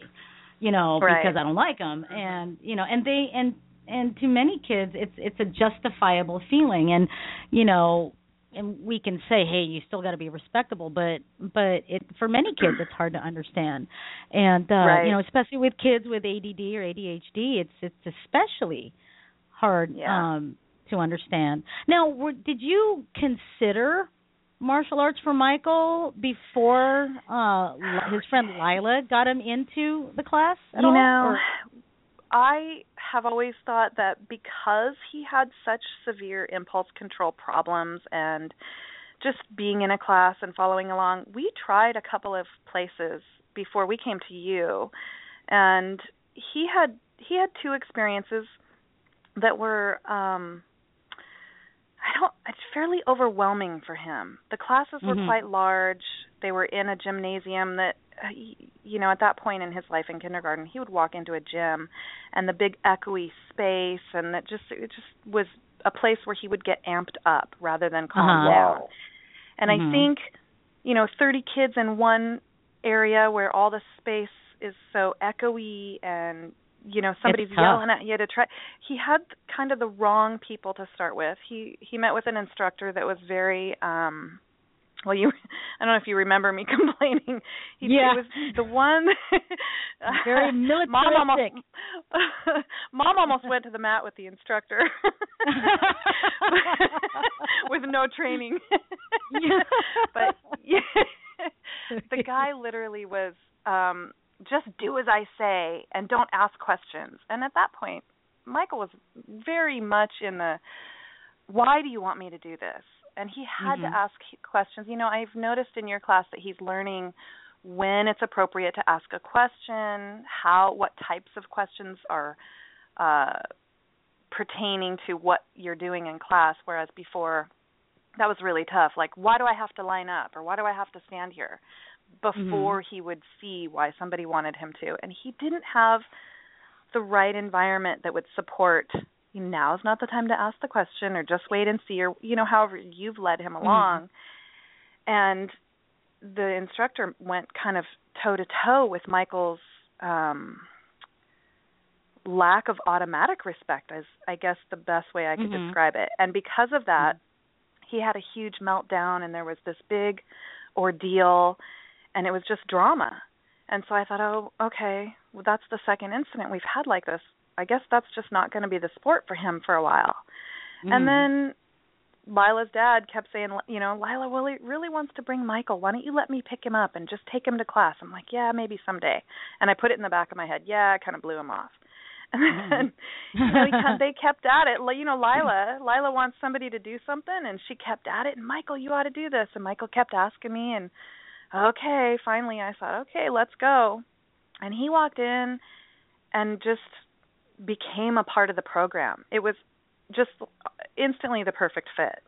It was um a forgiving environment yet an environment where he wanted to learn and somebody saw Mhm. that he wanted to learn and took that and taught him not only the martial arts movements and the study of the art itself but how to be in a class and how, how and when to ask questions and I'll get to that and don't worry and he he felt comfortable there and he respected the environment a little bit more automatically and I just think the difference is that he had somebody going, "You know what? You'll get there, but just wait and we're going to try this first or, you know, it was just a, it was just a difference Mhm. in you do have to respect this and me and them, but it wasn't a hey, shut up, right?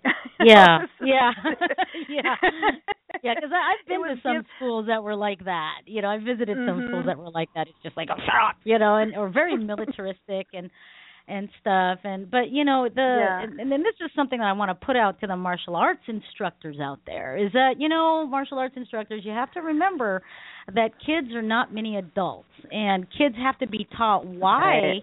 They're doing something. And because you know by the time we're adults we already know how to follow instructions and and how to follow instructions. So we don't look like we're causing you know a, a strife in in Right. a situation and stuff like that. We know that because we can think ahead but kids don't. And you know i had to study a lot of child psychology and and stuff like that just to be able to like come up with a curriculum that will fit all kids. And you know but this is why i teach. It's like you know kids like michael kids like lila kids like rebecca who i was spoke about a little bit earlier you know the shy painfully shy one you know and um even in my tiny tigers class i've got a little kid that um just doesn't know uh not doesn't know how to follow instructions. He refuses to follow instructions but it's because he's at an age where the terrible twos came late and i Mhm, have Michael did too. I have to work that. I have to work with that and and uh work with that and just let them know, you know, this is my space. This is not Cam's space. This is my space and we're going to do what we're going to do because it results in you getting to do what you want to do. You know, the if then. Um but a lot of teachers don't teach in the if then thing. They just kind of go do. you know, I've I've seen parents reacting much the same way these days. I think a lot of people are handing their children a lot of technology, handheld technology to keep them occupied and you know, Mhm. as a child of the 70s, I think we grew up being parked in front of a television, but now Yeah. that little entertainment device is mobile and parents have I think less patience for follow through with their own children for, for lack of I'm I'm seeing people the children are getting instant reward or instant being instantly occupied and they're not t- being taught to wait or earn. You know we're talking about the all the children being rewarded with a trophy because they participated. And Mhm. yet back in our day we used to tr- like baseball tryouts are coming up and some leagues now everybody who plays gets a trophy whereas when we were growing up you had to earn that trophy and there was a sense of pride because you earned something that was kind of a rare thing and you achieved Right. this level of greatness Right. and now we're having all these instant gratification and you don't have Mhm. to work very hard for that and you know i think that impulse control that children lack what i've seen with some of the parents is they're just letting their kids go in and well you know you kind of have to do that because that's what the class is like but then you have opposite whereas i'm raised very militant and you do as i say not because not just because i said and don't ask but there's Yeah. got to be a balance between those i always Mhm. jokingly tell michael if you had to go live in japan and study under somebody's family member in martial arts you would learn that you just can't walk around in the world and just say things like that you know i'm Mhm. like michael we should just move to japan for like two or three years until you get through that mouthy stage see see if you earn anything from those elderly men that are going to teach you the the way Yeah. but but there's a balance nowadays children aren't taught to not run around in a store and they're not Yeah. taught to be patient and not have something to occupy you at every single second and that instant gratification of yeah i'm going to take this martial arts class and i'm just going to earn my next belt because my mom's paying for it or whatever It's- Yeah, it's, yeah, exactly. there's there's Exactly. very little balance outside the doors anymore Mhm. And and I agree. You make a good point there about like the instant gratification and and what do they call it now? The uh um oh it's a the it's a word for in, entitled kids these days. Affluenza. And affluenza, you know, usually applies to rich kids, but I, I don't think it applies just to rich kids. I mean, affluent in anything. If some if some kid always gets what they want and expects right you know something because they ask for it then that's the attitude they're going to carry it doesn't matter if they're middle Right. class or you know uber rich and you know this this sense of affluenza with with kids these days with not all but some kids it it just boggles my mind. It just boggles my mind. And you know it it just you know like um and and it and it stems to the parents too. One time this was years ago many years ago i had one parent basically read me the riot act because I didn't put her kid on the testing roster to test for purple belt. Well, he wasn't in classes for like 2 months. So he didn't have all his requirements and he didn't have the same he didn't have the same amount of hours as everybody else that, you know, were going up for purple belt. And uh so his name wasn't on the roster. Uh they showed up anyway and I said, "I'm sorry, you know, Timmy's not on the roster." And right there in front of everyone, she read me the riot act, just like tore me up and down. And I was like, "Excuse me. You knew what the requirements are. He was not in class for 2 months, you know. And if he told you he was going to class, well, he wasn't here. So maybe that's something you need to like, you know, that's something Yeah. you need to like take up with your kid, right? yeah Um, I but I can't everybody's in a hurry Yeah, Yeah. I can't. Well, and that- you, yeah, it's awful. that conversation has gone on with within some of the the kids that are like some of the siblings Michael's had in his class with he and Lila. They've all sort of palled around together quite a bit after school, and they've all sort of been in- within the same time frame of being in class. But some of Mhm. them commit to going. You know, Lila started first, so she's a little upper rank, and then Yeah. Michael's been going consistently, so he's Mhm. earned his level of rank. And then he's got Mhm. some other kids who have come and gone a couple of times, and the ranks are starting to pull away from each other. But what I hear in conversation is, well, that's not fair because I'm older, or I started before him, or and Michael's attitude now has gone, well, yeah, but are you practicing? I mean, instead of just, Yeah. well, why don't you? And I hear him tell these other kids, why don't you ask your mom if you can come back to class? You know, he's really encouraging people to come back. Yeah. But but what they're seeing is, well, if I come back, I have to test for this belt or I want to earn that. And he's like, well, you got to come to class and you got to practice. You got to know. You know, mm-hmm. so Wow. He's it's actually interesting telling to hear the kids that know each other try to Yeah. outrank each other because they've started first or because they feel like they deserve it without Yeah. thinking about the time that they've had to put in. Right. and that right. that level of commitment. People ask Michael all the time, "Well, how long are you going to take kung fu? How long are you going to take martial arts?" He's like, well, "Why would I ever quit?" This is sort of his attitude. Is, what do Aw. you mean how long? I'm never going to. Why would I ever quit taking it? You just keep bettering yourself. So I think he just sees it as a, a lifestyle, something he Mhm. just does in his life, which is really I'm Wow. really thankful. Yeah. Those are wise words out of a, a a boy so young. I mean, you know, and it's like, you know, I mean, to be honest, I kind of had the same feeling about the the the kids he's hanging around. You know, I I you know, I had a feeling that some Mhm. kids were thinking, well, I'm older. Well, right. arts, it doesn't matter how Well- old you are; it's how good you are. Um, and he's I had, had that reality as well when he's had kids who have come in that are much younger who have outranked him. That's Mhm. something that he's had to learn to be respectful of. It's like, okay, you you see this kid is younger than you, so in his mind, he's lived longer, he's supposed to know more, which in his small ego makes him better or whatever. Right. But he's had to be very respectful of the kids who were upper rank and he's actually Right. seen with his he, when he watches them perform or test he's like wow she's really good watching lilica and you know some of the Right. other kids that we've seen and and he respects that somebody may have just joined our class but they've taken a different martial art so they may be better at doing forms even though they're a lower ranked belt right. um I've seen that level of competition always having to be first and always having to win is heavy with him but Mhm. he's also respectful of wow you're really good even though you're six and i'm nine you know so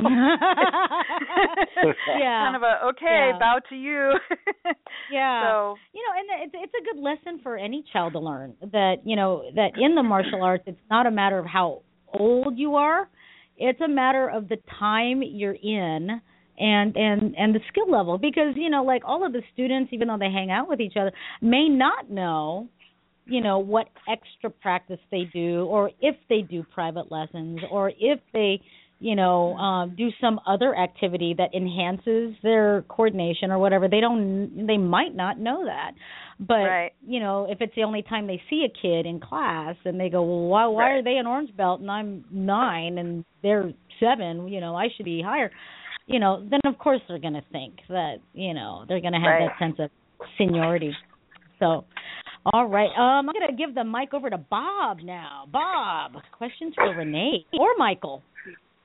okay bob now Yeah. don't start in because if you're making fun of sifu we're the same height Oh well, I, I always do that. That was actually the second height joke in three days.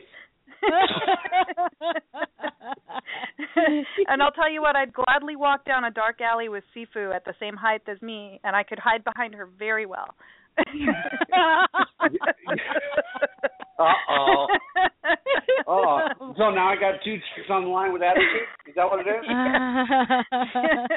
Well, you, you got you got, you got you got one chick with attitude, and you've got another chick that only gets an attitude when uh short jokes are being told. Uh, God, well, God, I was planning on coming up there in April. I may have to change my plans then.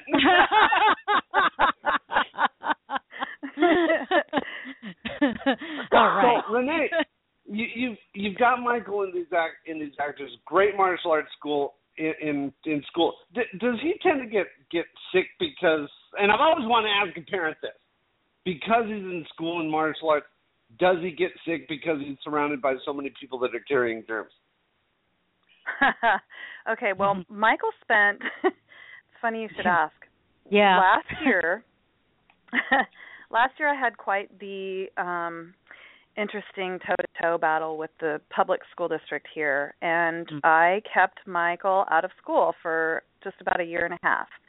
And it was while I was basically fighting for him to be in a general ed classroom and not have to be in a special ed classroom because he falls within a category of needing some support but that level of support just hadn't been being provided appropriately so the Seattle Public School District's answer was let's shove him off into a corner and I'm going no so Mm-hmm. while I was battling that Michael was home and being homeschooled and I don't think he got sick once now that we're back in school again, he's had two colds and one flu.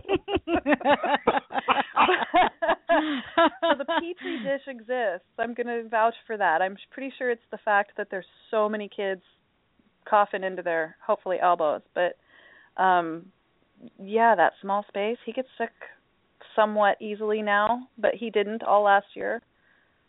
So Wow. Wow. No. roundabout answer. right, right. Now, so Sifu. How do you tailor? Do you tailor your classes around special needs children? Um, it's not so much that I tailor my classes around spe- spe- special needs, but more so I tailor to kids. That makes sense, right? Because all kids, at one point or another, uh, will all learn in the same fashion. I've found. Um, the thing that differs is when they learn in those fashions. So I've found that in my classes, because on the big four, that's uh, visual learning, right? Tactical learning. You have to be able to feel, touch, that kind of thing, right? Mm-hmm. Um, Right. audible, uh, using auditory cues, right? Um, and then basically just fun. So four things, right? And uh, what what I do is I say, okay, this is what I want to do for this week. This is the skills I want to build this week, and I have to sit down for like maybe a half hour, an hour, and and decide what drills do I want to do, what can I do to make it fun, and um, if I use all four categories for each drill, um, and make sure that each drill involves visual, tactical, and auditory cues that each child, regardless of uh, learning disability, whether it's ADHD or what have you, um, each child learns in the best way they can. Because some kids learn better seeing things, some kids learn better by touching and feeling and um maybe you know feeling what it's like to throw the teacher or to put a lock on the teacher or whatever um and and, and also you know being able to hear the instructions as they see it. You know you've got combination learners also. And some of these kids regardless of how slow they learn something or how fast they learn something they're either being on that road to learning a skill or if they're you know a natural at martial arts they've already learned the skill and then i then i you know kind of bump it up a little bit. I set the stakes a little higher for that skill so that way everybody's working on the same skill in their own way in their own fashion um at their own speed. And i always try to make sure that everyone goes home knowing that they learned something and feel good about it. Um you know that's uh that's the big thing is letting them know find that they learned something I always find that interesting as an observer when the kids are in class while I'm watching when you have several different ranks of children or ages um that are varied within a couple years how even though each rank may have already honed a skill or learned it better and there's the person next to them might have never seen it before just now how you can tailor one class with several students and yet get each individual student being their own learner as well. Like you're teaching one one skill set to 12 kids yet each kid might have a different level of that skill or Mhm. never seen it before it's interesting how you can give an overview show it the first time or show it the thousandth time and still individually help each student with their own mastery of that particular skill it's you know it's it's taken me you know years to to figure out the flow of doing something like that because believe you me i struggled with it in my younger days. I'm like how am i going to do this? And you know um i had to figure out a way to to do that and to teach my assistants you know how to do the same thing. And you know they struggle with it too because they're not you know they haven't been teaching as long right? But you know it's it's it's all about if I were to explain to someone what it is, you know, it's it's like doing a one-on-one private lesson with every kid in the same room, um, as a group, and talking to everyone at the same time, and that's the hard you part. You definitely have had at least in the classes that uh, we've experienced you've definitely had sort of a spectrum of children with different Mhm. abilities whether they're a visual learner i've seen you hit each cue with several different kids oh that one's not paying attention because you're talking and they don't Mhm. listen but Yeah, as so as you I have to moving show that kid something. has your right and then that kid has your attention while the other kid who was the auditory learner has tuned out now because he's already heard you or whatever each Yeah. kid gets their whatever they need in particular and you've touched on several points. I noticed when michael's not paying attention and i start thinking oh no as an observer and mom of course i always have higher expectations. I'm like oh no he's not paying attention. And then boom you've reeled him right back in. So your class is literally the first one that I've walked into and seen that Michael was comfortable enough that I didn't worry about any communication between student and master or you know, I could easily drop Michael off and leave and come and get him again, but I stay for classes because I really enjoy watching him. I really enjoy watching him learn for himself and grow as a person. hmm Right on. Well, I just want to Yeah. let our listeners know that uh, uh, we have about five minutes to our live broadcast. However, because there are some other questions that we want to ask Renee, we're going to be going a little bit over time um, and recording through archive. Um, so, for those of you listening live on blogtalkradio.com, we are going to be going off the air in about four minutes. But don't worry, give us another 30 minutes and you can listen to the very end of the show by listening to the archive by clicking the very same link that you got here with. So, um, so if all of a sudden your computer goes dead, it's nothing that you did. It's because Blog Talk Radio says you're off the air, but we're recording. So listen to the full archived show, and people can listen to these shows at any time. You can download them or stream them live through iTunes. But yeah, let's keep moving because this uh, this uh, this particular subject is uh, is is very important, um, especially for parents of kids and for kids too. Um, and, and I'm sure we're going to ask uh, Michael a few other questions here in uh, probably the 15, uh, 10, 15 minutes that we're going to go overtime. Um, so yeah, so Bob, to answer your question, it's not so much that I tailor; it's um, that it's it's a matter of recognizing what I, each child needs, right? Because like, you know, I think that when people, you know, use the term ADD, ADHD, that that these days it's used more as a, a label or a a symptom of something. You know what I mean? It's kind of like, oh, he's ADHD. You know, ADHD I don't think defines a kid. What's that noise? You I don't that? know. Yeah, I I thought that was the ending music coming on. That's what it sounded like. No, it sounds like bongos. Do you guys hear that? Yeah. Bong, bong, bong. Yeah, I yeah, did. It sounds like bongos. Anyway, um, but yeah, you know the Well- term eight. There it is again. Well, there it is. Every time you start talking, I'm I'm hearing drumming in my head again. Oh my god! Hear the voices. Do you hear I- anything like I- that, Renee? Listening to. I don't hear it. Oh God, that's weird. She's the sane one. yeah. Um I you know, I I like I said, you know, I don't think ADD or ADHD or autism or this and that or the other, I don't think it defines a child. Um I don't think it's so it's either. just a it's a learning style, I think. But well, it doesn't and define if you if you took 20 or 10 children with an autism spectrum diagnosis, each Mm-hmm. child would be completely different. There might be similarities that you might see on, you know, uh, different occasions, but every thing and we're involved with tons of support groups and we've met, you know, hundreds of families affected by autism. Um, and ADHD, and I can kind of walk through a crowd and pick kids out now, whether they're diagnosed or not, with that have very similar symptoms, and Mhm. you know, each each one of them is completely different from the other, just like every Mhm. kid is different. So, Mhm.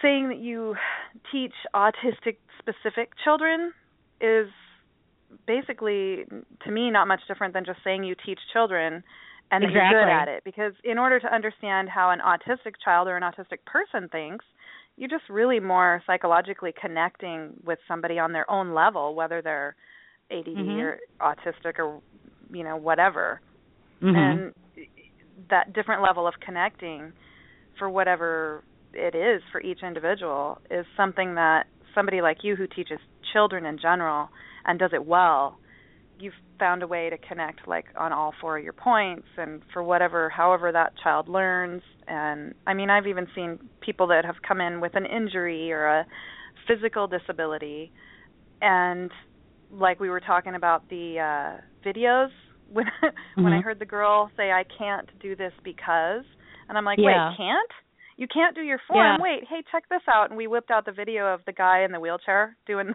black Mhm. belt you know stuff kids are like wow and they get it because to a child they're not unless they're told that they have a disability they're not going to see their own disability as a disability they're going to see it more as a challenge and well how do i get through this until an adult Yeah. tells them they can't and if they have an adult telling them they can't then if the adults don't believe in them who does Exactly. if they can't Exactly. they It can't is- believe in themselves if they don't see somebody else believing in them first Exactly, and that's and, and sometimes that's a that's a sad thing when the expectations of the adult are less than what the child is capable Right. of. Um, Right. Because of a label like ADD or ADHD or Mhm. Downs or Yeah. whatever, right? You know, and it's Oh, oh, it's just hey, so sad. Uh huh. Do you know what ADHD and ADD was called when I was a kid? being a boy What's that? That's Yeah. right. Being a Renee's absolutely right. Being a there kid, were no labels yeah. on things back then. Yeah, being a kid. And the thing is is that a lot of the you know, it feels like I'm not you know saying that people are doing this, but I'm just just an observation. It feels like ADD, ADHD or whatever is sometimes used as an excuse for Mhm. uh, you know, a, for that a, a I type can't of behavior. mindset Yeah, for that I can't or I'm less than capable or I uh won't do it, you know, that kind of thing. Right. And it's a you know, bubble and it is. It's a, it's bu- a bubble it's a people bubble. put themselves in. A three-legged dog still has to figure out how to get up the stairs and how to go pee, right? I mean, Right. we exactly. we all still have to figure out how to navigate the world, and the world isn't going to change for us. So as soon as Mhm. we can figure out that for our children who have been diagnosed or told by a professional of some sort that our children have this or that label, it's all just a matter of putting a putting a term to a can't for as far as I'm concerned. And okay, so you have a better understanding of how your child thinks, which is awesome because then you can teach them according to how how they may best learn. But Mhm. it's such a limitation for so many families that I see, oh, my child has this or my child has that and I don't know if he or she can succeed at this. How do you know mm. until you give them the opportunity? Their failures are going to become their successes, right? So if somebody's having a hard time standing in line listening to an instructor, they might have an easier time getting behind somebody in line waiting to go kick at a bag because they're excited Right. about what they're about to do rather than listening to somebody talk. But when it's all put together, when you look at body movements plus being able to sit and listen, be able to stand and listen, being able to just have your body still. As a Mhm. kid, that's hard at any age with labels or no labels. But once Yeah. the once the parent gives that label to a can't, then the kids aren't going to have the can in them. So I, Exactly. I don't know. I just see a lot of limitations there with the labels. Mhm.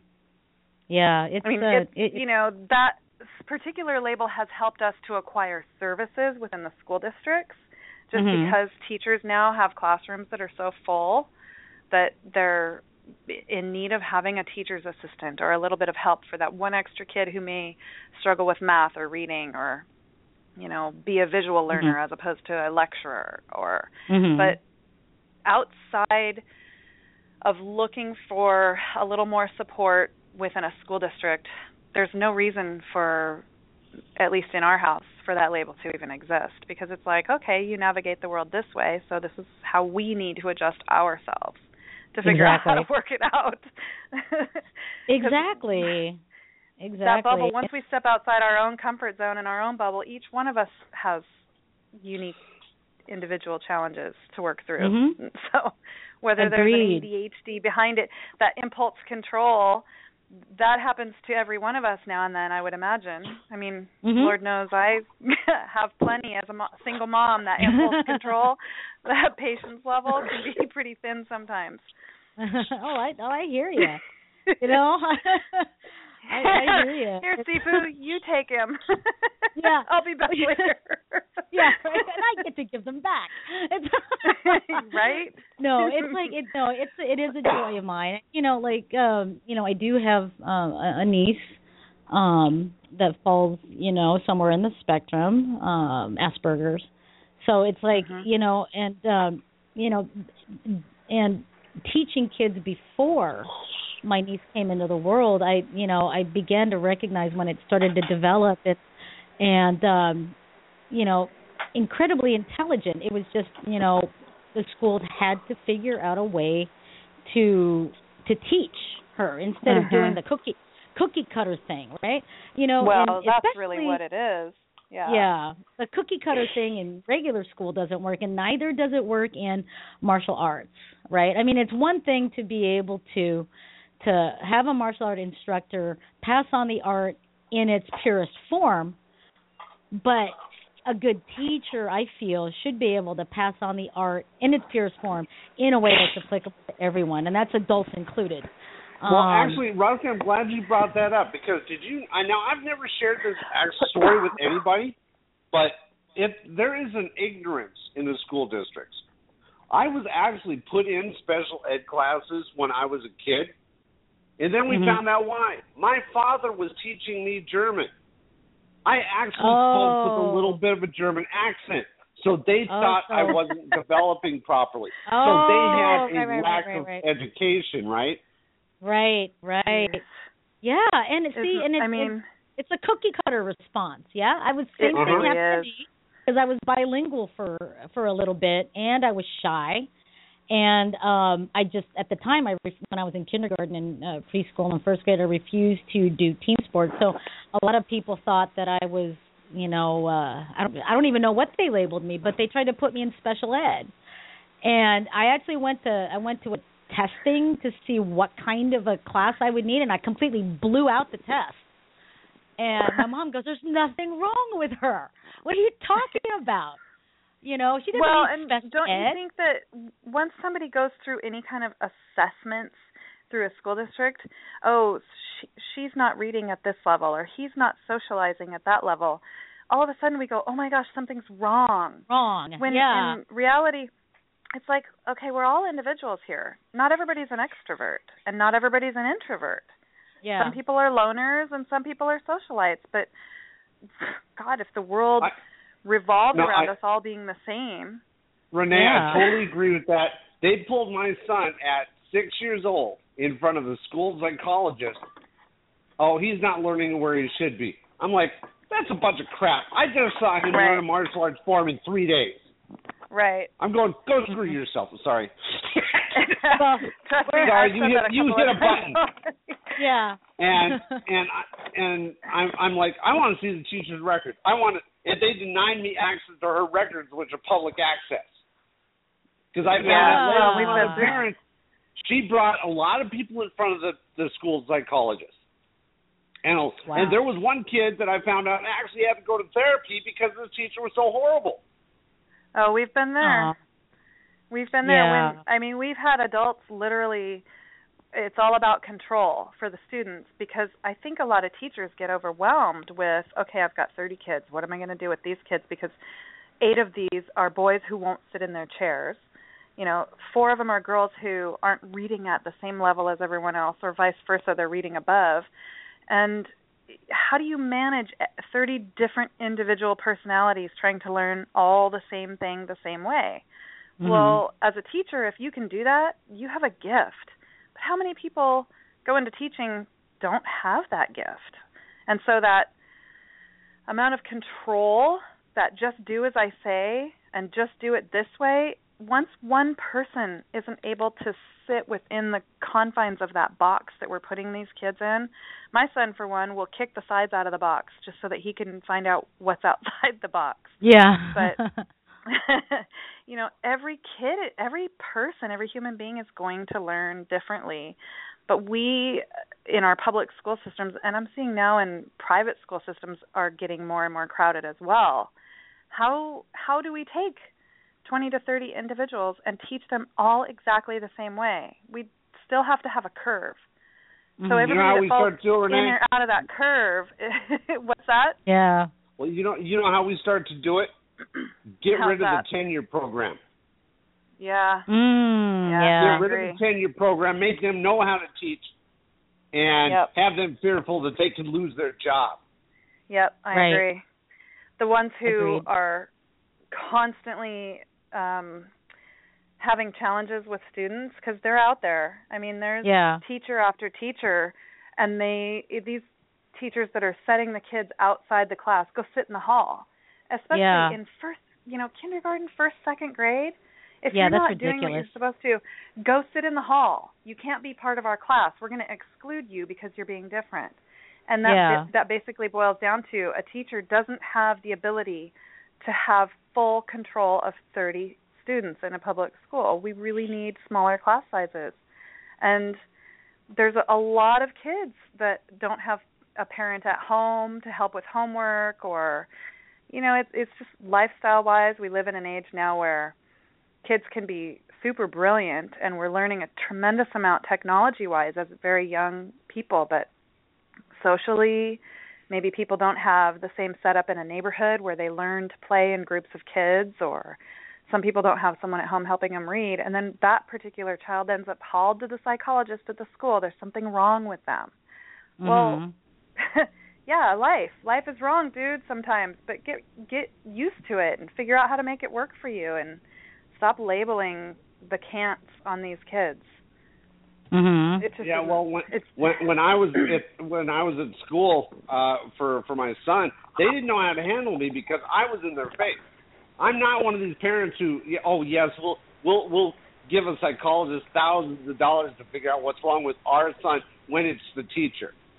right right They they Yeah. did not know that I know that that the teacher's records are public knowledge. Mm-hmm. yeah there's some interesting teachers out there Oh There's yeah, some really most good ones suck. we are really Yeah. lucky right now after the time we've spent we're we're really really fortunate right now that we have a great crew i've landed on a fantastic school with a wonderful leader the principal of Mhm. this school is just a great leader and it's reflected in all of the people that she's got working for her the staff Oh, good. Are, are respectful to the children first and then okay so and so has a challenge what are we going to do what how do we meet that challenge or if there's an unwanted behavior that means there's a need not being met so how do we meet that need and Mhm. it's not a what's wrong with him or what's wrong with her oh, that's good. That's good. That's the way it should be.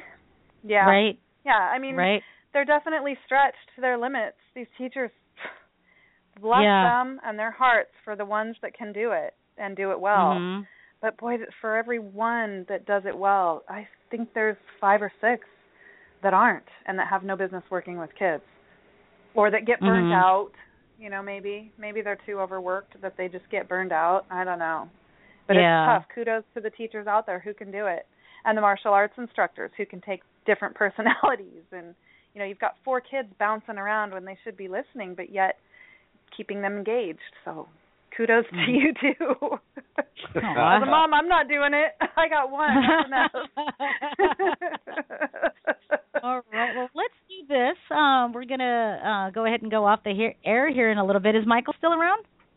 michael's here Okay. Well, um, uh, Bob, do you have another question? I have a que- another question for for Michael, and, and if you have another question, you can ask him too. All right. I do, Michael. Is he there? Hi. Okay. Go Hey, ahead, Bob. Uh, so what? So tell me, if you don't understand, tell me, and I'll I'll repeat it again. What do you? What are your expectations out of the martial arts? What do you want to get from this, from this experience with Sifu? what do you want to learn buddy what do you Thank you. what do you Yeah. what do you want to gain from being a martial arts student in your life Um, or in the class I want to learn self-defense and respect. Oh, cool. And And Michael, in- you, you- Yeah. oh, go ahead, Sifu. I was going to say, in your wildest dreams, do you want to become a martial arts master? Yeah. Cool. Of course, I. cool. I'll Good help answer. get you there. now, now, Michael, you do know what a bully is, right? You know how to deal with them, see who's teaching you all that, right? Because I know she's such a fine teacher. Yeah. Good for you. Good for you, bud. What Aw, what what do you do if if somebody tries to push you around? Um, I first ask them to stop, and if they don't listen, I if they if they don't listen, I go stand by a teacher or grown up. Then Mhm. what? They keep pushing you. What do you do if somebody pushes you, buddy? And then they still push me. I just block and then run away. Mhm. Good for you. Good answers, by the way. Excellent. Good job there, buddy. Now I know you. I yeah, that's the perfect answer. Now I know that you love martial arts, and there's a lot of stuff that you like. Um, but you know, tell you know, be honest. Tell the listeners, you know, what is there something about kung fu that you think is really hard, really tough, that you might not like at first because it's so tough?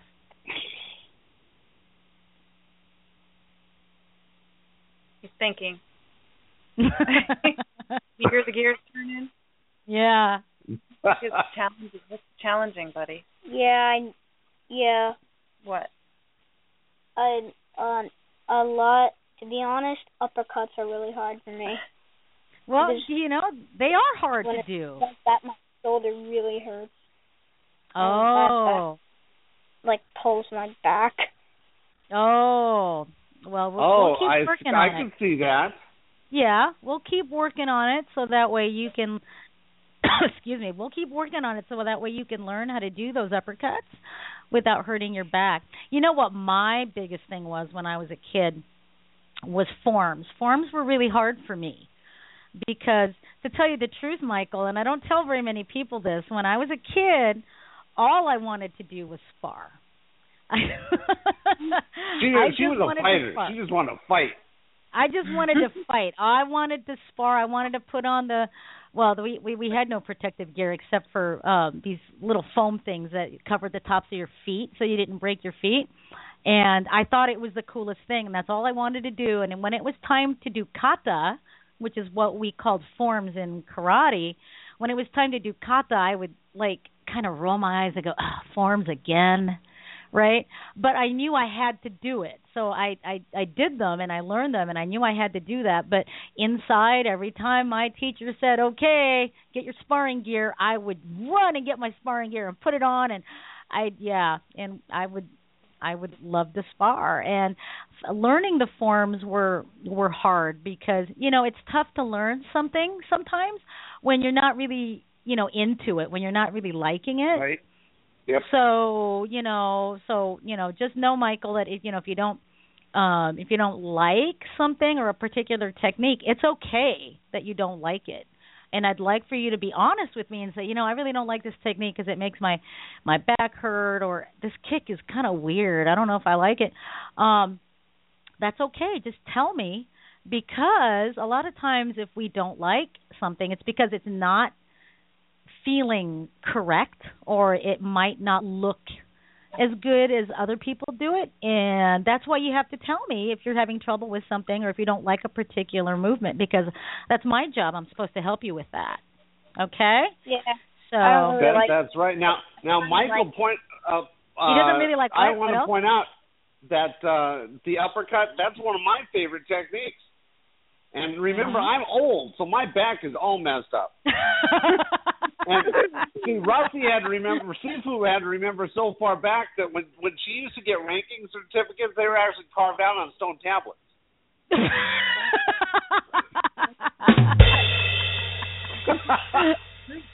okay.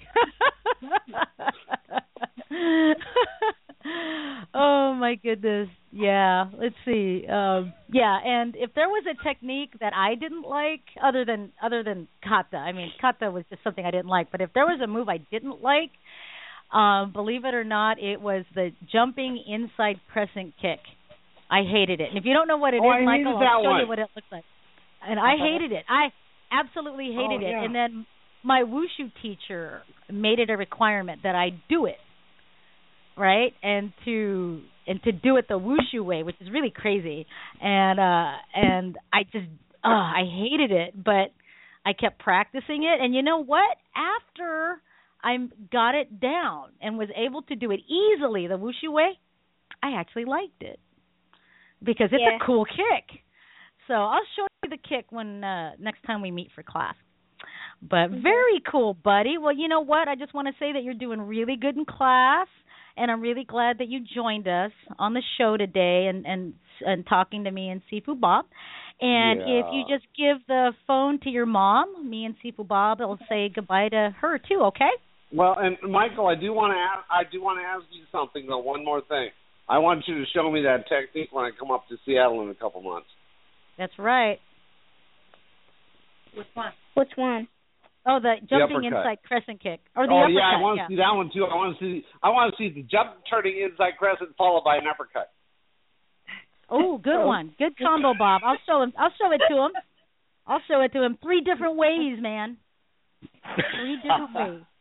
You ready? I'll, yeah, very cool. All right, buddy. Well, I'll see you next Thanks, week, and uh let us Okay. talk to your mom real quick, okay? Bye, Michael. Okay. Also, I'm kind of the same way. I like the former also, and forms are kind of hard, but I know I have to do them. well, you're Good for very you. patient. You're very patient, buddy. I'm patient. He's like a saint. He was he was on the phone line for over an hour waiting for us. Yeah, he yeah, has been I know. he's been pretty patient. he's been very patient and that's a that's a skill definitely well you know what renee thank you so much for joining us and uh giving us your Thanks views for having about me. Yeah. oh it's my pleasure i mean you know great views that you had on on um you know parent parental responsibility for learning um to Yeah. take to to take investment in what your child does in school or in martial arts or you know even in sports you know i mean take that sure. take that investment and uh you know because it'll it'll pan out in the long run well right on thank you so much renee i'll see you next week and uh Thank next you. week listener We'll uh we'll go ahead and see all the listeners next week and uh, stay tuned on the Dynamic Dojo Facebook page for next week's subject. We might have another set of kids coming on. I don't know yet. But uh keep an eye out on the Dynamic Dojo Facebook page for next week's subject. We'll see everyone next time. Bye bye now.